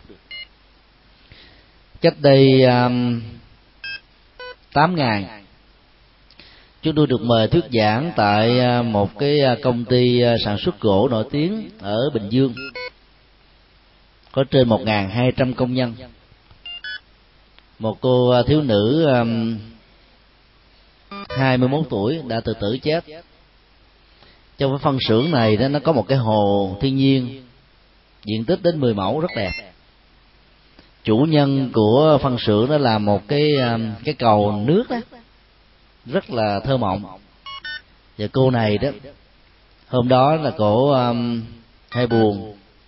Chuyện tình cũng hơi bị à, uh, lận đận rồi cổ uh, uống bia vào. Xỉn quá đó, thì có một người công nhân khác đó, dìu về vào trong phòng thì cái người tình của cô ờ, tình lình đi đến và thấy hai người đang ở trong phòng mà không có đèn, bật lên. Lại hoài nghi rằng là cô này gian díu với người thứ ba. Cho nên ờ, người tình mới quấn giết cả hai người. Thì đêm đó cô buồn chịu không nổi, tự vẫn mà chết. Thì lễ cầu siêu đã được diễn ra và chúng tôi đã gặp ờ, mẹ ruột của cô và hai cô em gái cùng làm ở trong công ty. Cô sống ở trong đó cái căn nhà đó đối diện trước cái hồ mà cô ta tự tử chết. Kể từ khi tự tử chết á thì các công nhân nữ đó ở cái dãy nhà đó không ai dám ở hết. Mấy chục căn phòng bỏ trống á người ta qua những cái khu khác dầu à, ngủ dưới đất hay là một cái giường nằm ba cô mấy cô cũng vui chứ còn ở ngay cái chỗ mà đối diện là sợ. Cái bế tắc dẫn đến sự tự tử đó là một trong những cái uh, lý do tâm lý đó mà theo Phật giáo đó là cái mức chịu đựng của con người tương đối là chưa được huấn luyện hay kém. Nhất là những người đã từng sống ở trong vòng tay thương yêu chăm sóc của cha mẹ nhiều quá đó thì cái năng lực này nó giảm hơn. Cái người mà lăn lóc trong cuộc đời từ nhỏ thì cái sức chịu đựng mạnh lắm. Còn người mà được uh, thuận lợi nhiều quá thì mỗi một cái thất bại nho nhỏ làm cho người đó có cảm giác rằng là trời đã sụp đổ ở trên đôi vai của mình ta là kẻ bất hạnh nhất ở trong cuộc đời này. Ta không còn một lối thoát nào hết tại sao nỗi khổ niềm đau không đổ dùng lên ai mà chỉ đổ dùng lên tôi mà thôi? Cái đó là thói quen cường điệu quá quan trọng quá một sự thất bại. Mà giới sinh viên học sinh ngày nay đó đang bị cái sức ép rất lớn. Bởi vì một phần nó do ảnh hưởng của cha mẹ. Chì chiết con em mình nhiều quá biết rằng là cái năng lực con em của mình đó, có nỗ lực chớ nào đi nữa nó cũng chừng đó thôi. Mà mình lại ép nó và mắng chửi nó nặng quá. Cho nên nó vừa mặc cảm với bạn bè, với trường lớp, rồi về nhà không được cái sự đồng cảm của cha mẹ và những người thân. Cho nên nó thấy là đời sống nó trở nên vô vọng mất hết ý nghĩa, và nó tìm cái quyên sinh như là một giải pháp bế tắc. Theo tâm lý học tái sinh đó, thì những người như vậy đó, khi sanh ra nó có một cái thái độ chán nản, thất vọng, dễ bỏ cuộc đối chừng lắm. Và có một cái trầm cảm nặng nề. đó ít có chịu giao lưu tiếp xúc. Và cái tâm lý mà mà trốn trại đó trước những khó khăn nó nó nặng hơn cao hơn là những người vượt qua được nó. Do đó đó là, nó là một cái tình trạng chung. Nước pháp đó là một nước tiên tiến về văn minh. Cứ mỗi một à, năm như vậy là có khoảng cứ một ngày như vậy là trung bình có khoảng là 30 người tự tử do thất bại nếu chúng ta nhân lên à, cả toàn quốc cho 365 ngày, thì như vậy một năm có bao nhiêu người chết do tự tử lớn lắm. Thống kê sao học cho biết là họ là những người rất thành công, chứ phải thất bại đâu. Nhưng mà họ có thể bị va vấp tình yêu. Họ có thể à, bị một cái chuyện gì đó bức xúc quá chịu không nổi. Và đã chọn lấy cái con đường tự dẫn. Đó là một sự bế tắc. Cho nên là khi chúng ta thấy những cái dấu hiệu ở con em của mình, nó không có màng đến chuyện ăn uống, bình thường thì nó trang sức thế này thế kia mà. Những cái ngày mà nó buồn nó gần như nó không có nghĩ tưởng đến chuyện này nữa. Thì ta biết rằng là cái buồn nó đang khống chế, thì ta phải quan tâm, hỏi han, khai thác. Có nhiều đứa đó, nó hướng nội nhiều quá, nó không muốn chia sẻ, vì nói ra nó sợ bị ờ, người ta biết về cái nỗi đau của mình. Thì phải tìm cách khéo léo làm sao cho nó thấy mình là như là người bạn? Để nó có thể giải bài tâm sự thì ta mới có thể cứu giúp người đó. Chứ bằng không, nó chờ cái tình trạng quyết định rồi đó, thì mọi thứ nó đã quá muộn màng. Mà để là cái hậu quả niềm đau rất là lớn. Vấn đề ở chỗ là khi ta nhận thức được rằng là sự đào tẩu ở trong cái khó khăn và thất bại không phải là một giải pháp, thì pha, phải có bản lĩnh là đối diện để vượt qua nó. Và đây là cái nghệ thuật được đức phật dạy ở trong kinh tứ diệu đế. Tứ diệu đế là hai lớp nhân quả. Lớp nhân quả đầu là khổ đau. Lớp nhân quả thứ hai là là giải pháp. Rất tiếc, rất nhiều người trí thức ở việt nam chỉ lấy một cái phần ở trong bốn phần của tứ diệu đế đánh giá rằng đạo phật bôi đen cái nỗi khổ niềm đau, cường điệu quá nỗi khổ niềm đau, làm cho người ta chán nản, thất vọng, cầu an, vân vân cái mô hình trị liệu tâm linh của đức phật đó rất là bản lĩnh. Đầu tiên đó dạy chúng ta phải thừa nhận khổ có mặt như là một thực tại tức là khổ đế. Đế là chân lý sự thật về khổ đau. Ví dụ mình đang có bệnh ung thư thì phải thừa nhận rằng là tôi đang vương chứng bệnh ung thư chứ không thể giấu giếm nó. Để tôi sống chung với nó tôi vượt qua nó bằng cách là không để nỗi sợ hãi khống chế mình. Tôi đang bị cái chứng bệnh sơ ờ, uh, siêu vi gan C thì phải thừa nhận và nói để cho mọi người cùng biết. Và ta cùng sống để vượt qua nó chứ mình bệnh nặng mà hỏi là tôi có bệnh gì hết. Đó, những người đó là thuộc là liều. Ta không quan tâm đến nó bằng cách là không cường điệu quá cái bệnh để cho cái bệnh nó không khống chế tâm lý và tinh thần. Nó là một nghệ thuật. Như vậy thừa nhận mình đã có bệnh. Thì nỗi khổ, niềm đau, bế tắc, thất bại trong cuộc đời cũng như thế. Nó là một thực tại khổ đau phải thừa nhận thứ hai đó, thấy nó không phải để chạy trốn đức phật dạy, ta phải phân ra manh mối, gốc rễ, dây mơ, rễ má của nó nằm ở chỗ nào? Do mình, hay do người do chủ quan, hay do khách quan? Do hoàn cảnh hay là do tất cả những thứ này tạo ra? Đó là cái quy trình nhân quả thứ nhất, đối diện khổ đau. Quy trình nhân quả thứ hai đó, đức phật dạy, nếu ở bên kia là khổ đau, thì bên đây nó có hạnh phúc mà đỉnh cao nhất là niết bàn ta phải tin rằng ta có cơ hội để phục hoạt sức khỏe bình thường, để à, giải phóng hết tất cả những cái chứng bệnh đang vương mang. Và không có cầu nguyện dân sinh đức phật dạy bác chánh đạo là con đường để thực tập, để giúp cho chúng ta đạt được cái kết quả chúng ta mong mong đợi. Như vậy là lớp nhân quả thứ hai là giải pháp cho các vấn nạn, cho các vấn đề thì những người bị thất bại chán nản vô vọng tuyệt vọng đó cũng cần phải lưu tâm điều đó. Hồi uh, cuối năm ngoái đó thì có một cô uh, kỹ sư khoảng à, uh, 30 tuổi hoài. Khi cô đến với chúng tôi là chờ một người gì dẫn đến người gì là một phật tử thường nghe chúng tôi giảng tại chùa ấn quang. Trước khi đến thì cô đã cho chúng tôi biết là cháu của cô đó đã tự tử lần thứ năm rồi cái ngày dẫn đến cho chúng tôi đó thì trên cổ vẫn còn những cái à, cái nét quằn do thắt dây đó. Thì cái bữa đó cô thắt dây trên cái chiếc quạt máy nhảy tầng ten thì lúc đó đó là điện à, à, bị cúp. Cho nên người ta phải đi tìm ra để sửa. Thì cổ vừa mà thắt dây nhảy khỏi cái ghế thì người ta đang sửa cầu dao ta đi vô cái phòng đó ta mới thấy. Cho nên cổ muốn chết mà chết không được. Năm lần nỗ lực mà chết không được tìm hiểu ra mới biết rằng là có một cái ông à, à, giám đốc công trình á tuổi bằng ba của cổ.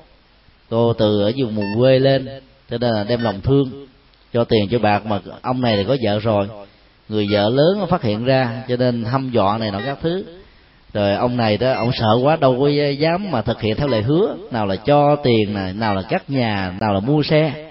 Cô này có thấy là cuộc đời của mình nó hẩm hiu quá cho nên cô thấy là ý nghĩa cuộc đời không có nữa từ bữa bà chết. Khi đến đó, thì à, chúng tôi đã thuyết phục và giải thích rất là nhiều.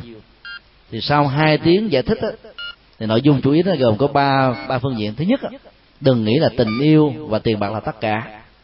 Có nhiều người sống không có tình yêu mà vẫn hạnh phúc bởi vì họ chuyển cái tình yêu thành tình thương. Chẳng hạn như những người là à, độc thân hoặc là những người dấn thân xã hội cộng đồng suốt cuộc đời không lập gia đình mà trên gương mặt của họ vẫn có niềm hạnh phúc an vui thật sự, chứ không phải là sự gượng gạo. Giả vờ vì họ biết thay thế cái niềm hạnh phúc bằng một cái khác, có giá trị hơn, có ý nghĩa hơn về xã hội cộng đồng.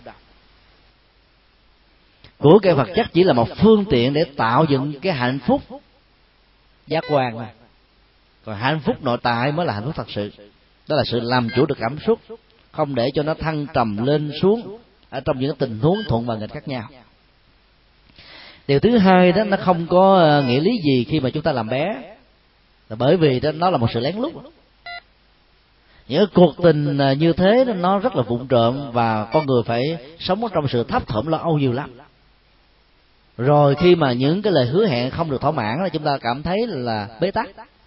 Cho nên, cô vẫn rất là xinh đẹp. Là một kỹ sư giỏi, ta hãy tìm một người chồng xứng đáng để trao thân gửi phận. Có thể là tiền ít hơn là cái ông ờ, chủ xây dựng đó. Mình sẽ sống có thể là nó không đầy đủ như như như thế, nhưng ta có được hạnh phúc thật sự. Khỏi phải bị cái người vợ lớn dằn vặt như là luật pháp cho phép, và cũng không có gây cái nghiệp phá hoại gia căn hạnh phúc của người, vì cái hậu quả đó nó nặng lắm. Điều thứ ba đó là hãy tự đứng lên từ bàn tay khối óc của mình cô có một phước báo lớn có thể là một đề kiếp nào đó đã từng gieo những hạt giống phóng sanh bảo vệ môi trường ủng hộ sự sống nói chung. Cho nên á cái kết cặn kề mà mình vẫn còn sống còn. Nhiều người ta muốn sống có tiền để sống mà sống không được. Giàu sang phú quý triệu phú địa phú mà chết ở tuổi 30, 40 nhiều lắm trên thế giới này. Cho đó mình phải thấy rằng mình đang có một cái phước mà không hưởng đó là một sự dạy dột.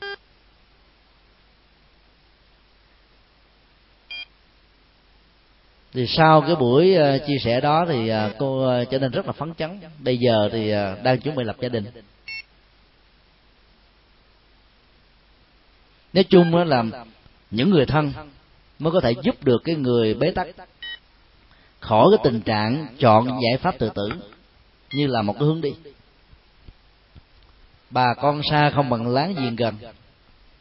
Cho nên đó là cha mẹ người thân phải theo dõi thấy những cái biểu hiện khác thường nhất là chán nản, thất vọng, không buồn ăn, không buồn uống, không trang sức đối với phụ nữ. Rồi không còn thiết tưởng đến cái gì hết thì chúng ta biết rằng là cô này hay là anh này đang rơi vào cái tình trạng muốn tự vận, thì ta phải giúp đỡ liền. Nếu mình không đủ sức, thì phải dẫn đến những người mà có cái năng lực tâm lý để tư vấn, để tháo mở. Chứ bằng không đó, nó có thể trở thành quá muộn màng. Trong tình huống thứ ba đó đó là cái việc mà thuyết giảng ở trong các trại giam và cái vấn nạn ma túy trong giới trẻ đó, nó đang báo động. Việt Nam có cơ hội là nhảy vọt và tăng cao rồi rất nhiều người à, đã bị những cái chứng bệnh à, của thế kỷ. Chứng bệnh là thằng chết, đó là hiv và s do tiêm nhiễm bởi những cái ống chích của những kẻ hút chích. Hoặc là con đường tình dục sau khi hút chích rồi thì họ lại thích ừ, hưởng thụ những thứ này. Gây ra cũng khá nhiều. Và những con đường ăn chơi khác chúng tôi đã từng à, đến các cái à, trung tâm à, cai nghiện ma túy đó để thuyết giảng. Và tới đây đó, giảng rất là khó. Họ đã sống trong cái ảo giác của cái loại ma túy làm cho họ đang lân lân ở trong một cảnh giới tiên bồng lạc cảnh. Và những cái lạc thuốc khác đối với họ nó không còn áp phê nữa. Giống như chúng ta uống thuốc quá liều đó. Ví dụ còn trẻ hai, ba chục tuổi mà ngày nào cũng uống thuốc ngủ thì sau này là sẽ khó mà có uống cái gì có thể làm cho mình ngủ được lắm. Ta phải làm, phải tập luyện, phải điều chỉnh à, tâm lý thần kinh. Không có coi phim, không có suy nghĩ nhiều trước khi ngủ. Rồi ta phải lao động tay chân để nó tạo sự mỏi mệt cho giấc ngủ diễn ra. Ta phải thiền quán để buông xả những sự căng thẳng, những mối lo âu, những sầu muộn thì giấc ngủ mới diễn ra một cách an lành. Hoặc là ở tuổi trẻ mà lại uống sâm quá sớm. Thì sau này là gần như là không có một cái dược chất gì nó vô nó hỗ trợ mình được nữa. Nó quá đô đấy cho nên đó là những người mà dương vào chứng bệnh nghiện mặc dầu nó cắt cơn đó có thể diễn ra trong vòng 3 tuần lễ. Do vì cái không gian cách biệt, không có ai chu cấp cho mình. Cho nên cái cơn cơn nghiện nó hành hạ, làm cho có người bị nghiện bị giặt giả suốt mấy ngày đầu. Ghê gớm lắm nhưng mà và rồi người đó sẽ làm quen. Nếu như cha mẹ người thân đó, giàu có thương con đúng cách trong lúc mà con mình được đi thăm nuôi mà mình dí thêm một vài cái gì đó nữa thì sau khi về nó sẽ trở thành nghiện nhiều hơn. Giống như đói người ta sẽ ăn nhiều hơn là đang lúc đó. Do vậy ta phải hết sức là hợp tác với những cái trung tâm cai nghiện để cho con em mình vượt qua cái này chúng tôi giảng họ cảm nhận nó cũng rất là ít. Ngay cả mỗi lần khi đi giảng chúng tôi ờ, mời các ca sĩ ngôi sao ở miền nam đó vào trại tù, vào trung tâm ờ, mãi dâm, vào ờ, trung tâm bảo trợ xã hội, thì người ta mạnh dạng cùng ca, cùng vui, không có ngại ngùng gì cả. Bởi vì họ tin cái cái năng lực tầm bế của mình và cuộc đời không nên nhìn bằng cặp kính màu đó với họ thì tại những cái trung tâm ma túy đó, họ không dám ca. Bởi vì cái lời ca tiếng hát nó không áp phê. Họ sống trong cái áp phê lớn hơn. Tiếng ca, tiếng hát nó không có làm cho họ hấp dẫn nữa. Cho nên vào đây sinh hoạt nó rất là khó. Để mà chuyển đổi tâm thức của những người này khó vô cùng. Chúng tôi thuyết giảng về những cái nghệ thuật để chuyển hóa thói quen, vượt qua cái thói quen để cho nó không bị lệ thuộc tâm lý, không lệ thuộc thân thể. Thì họ mới thật sự là người tự do và hạnh phúc thì điều đó cũng đủ thấy rằng là những người bị dương vào những cái chứng bệnh này khổ khổ sở lắm. Tiền của mất hết, để hưởng thụ. Rồi khi mà tiền không đủ đáp ứng, trở thành trộm cắp và làm những cái tệ nạn xã hội khác nữa. Cho nên nó đầu mối của rất nhiều thứ ờ, tệ nạn. Do vậy mà thế giới này đã nhiều quốc gia đã xem cái tội mà buôn lậu ma túy đó rất là nặng và có nơi đó là tuyên án tử hình. Nếu mà buôn ở mức mức độ nghiêm trọng nào đó là phải tử hình. Bởi vì nó gây cái hậu quả nghiêm trọng cho xã hội và cộng đồng. Việc mà đưa Phật pháp lên các chương trình truyền hình đó nó là cái nguyện vọng của rất nhiều tăng ni. Những người Phật tử nói chung. Nhưng không phải điều chúng ta muốn là có thể thực hiện được. Nhất là ở trong những cái nước thuộc cái cơ chế xã hội chủ nghĩa. Đạo Phật không thể nào được xem như là quốc đạo và rất nhiều người làm cái công tác giáo dục trên các phương tiện truyền thông đại chúng, bao gồm truyền hình, báo chí. Còn có cái nhìn sai làm về đạo Phật, rằng là mê tín gì đâu, huống hồ làm sao họ dám mà đưa lên cho tivi truyền hình. Và quan niệm về tôn giáo ở trong chính phủ nó cũng có phần khác. Cho nên đó là các chương trình gì gắn liền với tôn giáo thì nó khó được chấp nhận lắm. Vừa rồi quý vị biết là quỹ ban tổ chức quốc tế và chúng tôi là tổng thư ký, sau rất nhiều phương hợp với lại ban điều phối quốc gia và với luôn cả phó thủ tướng phạm gia khiêm chúng tôi đề xuất luôn cả thứ trưởng uh, bộ uh, thông tin và truyền thông đủ doãn về các chương trình truyền hình trực tiếp gồm có khai mạc bế mạc rồi uh, lễ thắp nến cầu nguyện hòa bình ba chương trình văn nghệ đặc sắc và một số chương trình khác. Họ chỉ chấp nhận ba chương trình thôi còn những chương trình văn nghệ gần như không được. Mà văn nghệ nó thuộc về văn hóa thuộc về nghệ thuật nó ảnh hưởng hay lắm quần chúng người ta thích cái này hơn là chương trình khai mạc và bế mạc.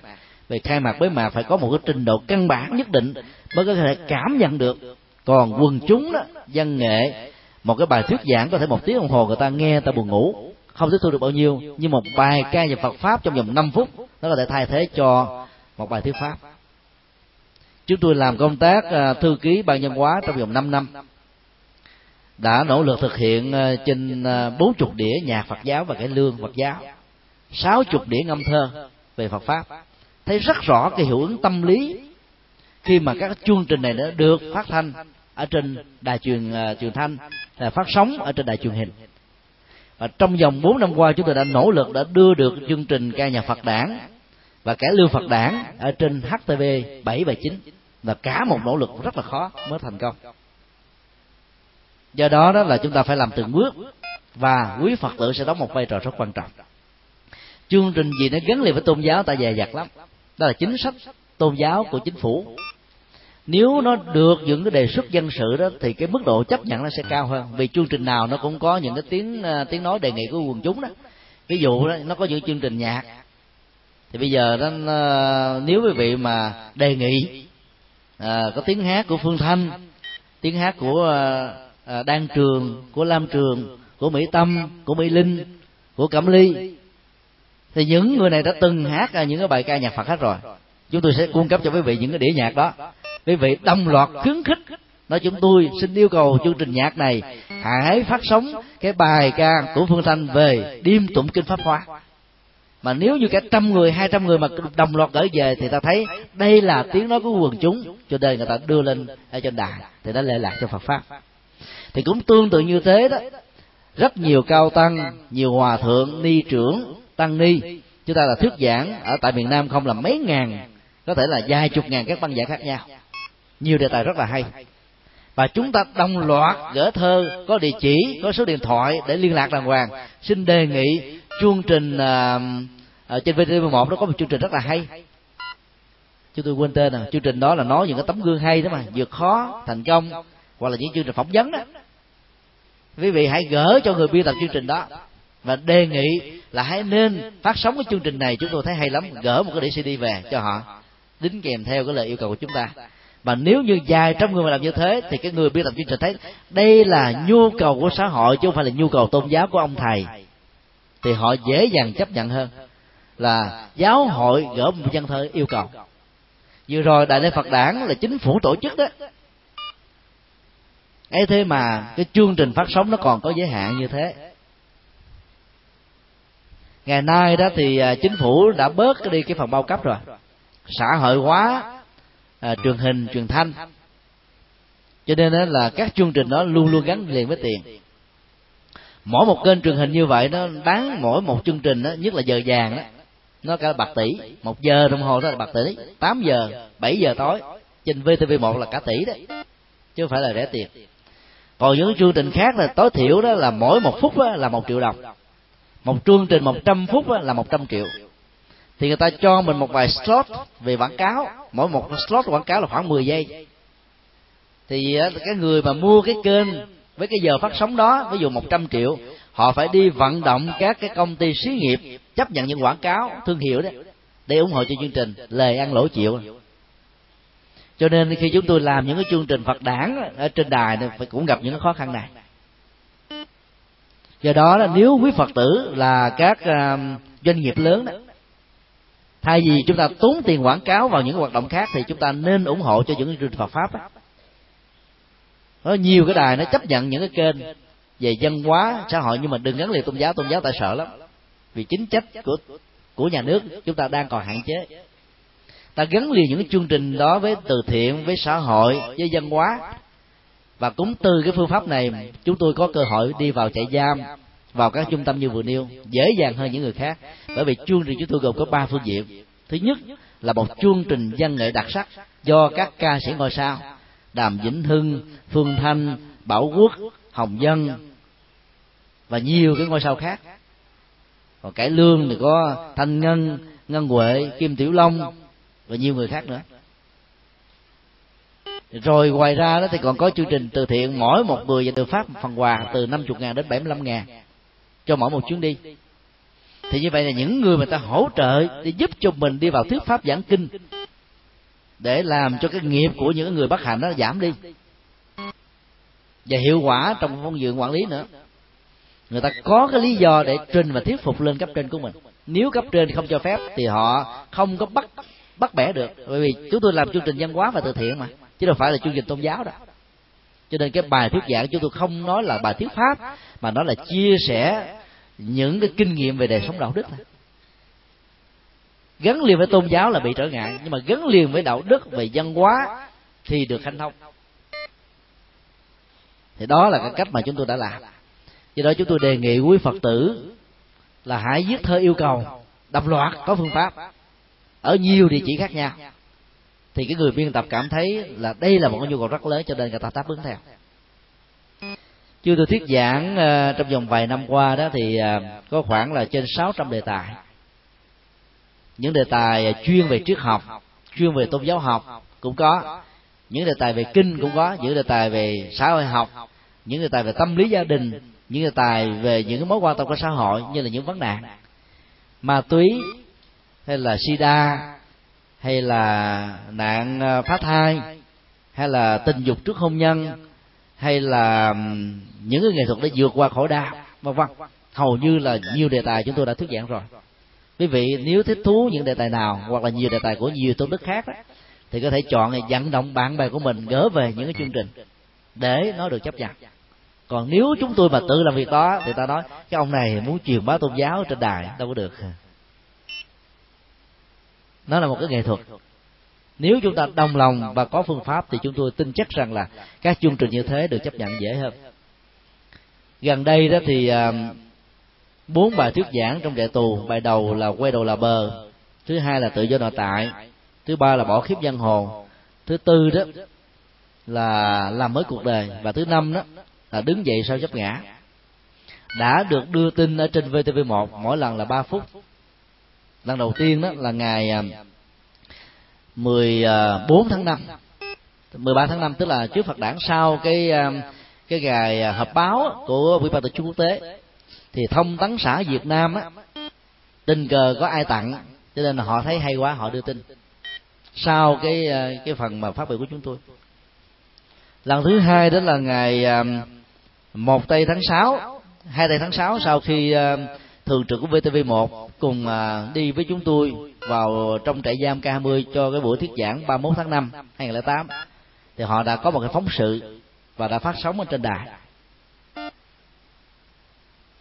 Cho nên chúng tôi tin chắc là những người mà biên tập đài có một cái nhìn rất là khách quan. Khi nhìn thấy cái gì có giá trị thì họ sẽ công bố thôi. Thì chúng tôi là không có thời giờ để tiếp tục nói kết do đó quý vị có thể làm công việc đó thay. Là chọn lọc những cái chương trình nào hay mà nó có giá trị giáo dục về xã hội, về gia đình. Chứ đừng có đưa những bài kinh cao siêu quyền diệu lên tao chấp nhận đâu. Nó gắn liền với các mối quan tâm xã hội. Thì cái tính chấp nhận và phát sóng của nó sẽ cao hơn.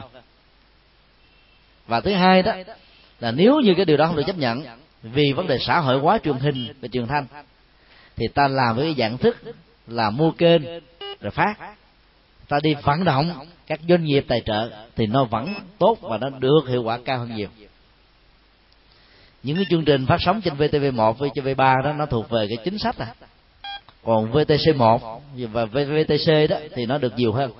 Có nhiều kinh đó nó vẫn còn chống mà. Ta có thể ký hợp đồng mà thường nó muốn ký hợp đồng phải mất đến hai ba tháng mà. Chúng tôi nghiên cứu về cái này cũng khá kỹ vì cũng muốn cho các chương trình Phật pháp đó nó được rộng mở trên các phương tiện truyền thông. Giảng một bài giảng á, vài ba trăm người nghe. Ở trong nam thì được ngàn rưỡi người. Ở tại chùa Hoàng Pháp thì được ba ngàn người. Là hết rồi. Nhưng nếu chúng ta phát sóng một chương trình hay đó, hàng triệu người coi.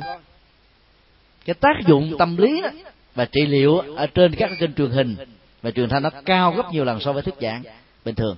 Thì sứ ngày bình thường ta nói là các phật tử mới đi nghe, còn trên kia là những người không phải phật tử, ta cũng xem đấy và tác dụng xã hội nó cao lắm. Mơ và mong muốn thì đã có lâu rồi nhưng mà thực hiện thì chưa được. Vì những cái giới hạn tự do về truyền thanh truyền hình ở Việt Nam chưa có. Ở tại Đài Loan á, thì họ có đến cả 7 đài Phật giáo phát sóng 24 giờ một ngày. Thái Lan cũng thế. Và họ luôn có luôn cái parabol để phát sóng toàn cầu nếu mình có những cái parabol chúng ta có thể tiếp sóng được những cái chương trình Phật pháp đó. Chúng tôi rất là mơ ước đến một cái tương lai gần nào đó. Phật giáo Việt Nam sẽ có được những kênh truyền hình riêng. Chúng ta đưa điện ảnh Phật giáo vào. Chúng ta đưa nhạc Phật giáo vào. Chúng ta đưa kịch, cải lương Phật giáo, các chương trình phóng sự. Ngoài những cái mà thế gian, người đời đang quan tâm thì chúng ta cũng có thêm những cái chất liệu của Phật vào. Để giúp cho cái việc truyền hình nó đạt được cái giá trị truyền thông và giáo dục của nó.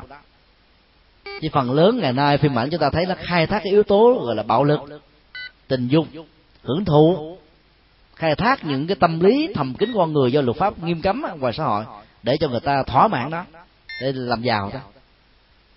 Thì à, đạo phật đó sẽ góp phần để mà chấn chỉnh là những thứ đó, cho những cái chương trình hết sức là nghệ thuật và có giá trị giáo dục cao hơn.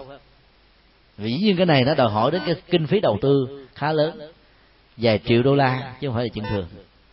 Thậm chí có thể vài chục triệu đô la nữa, cho các trang thiết bị để hình thành ra một cái đài truyền hình và nếu chúng ta có nỗ lực thì chúng ta có thể làm được.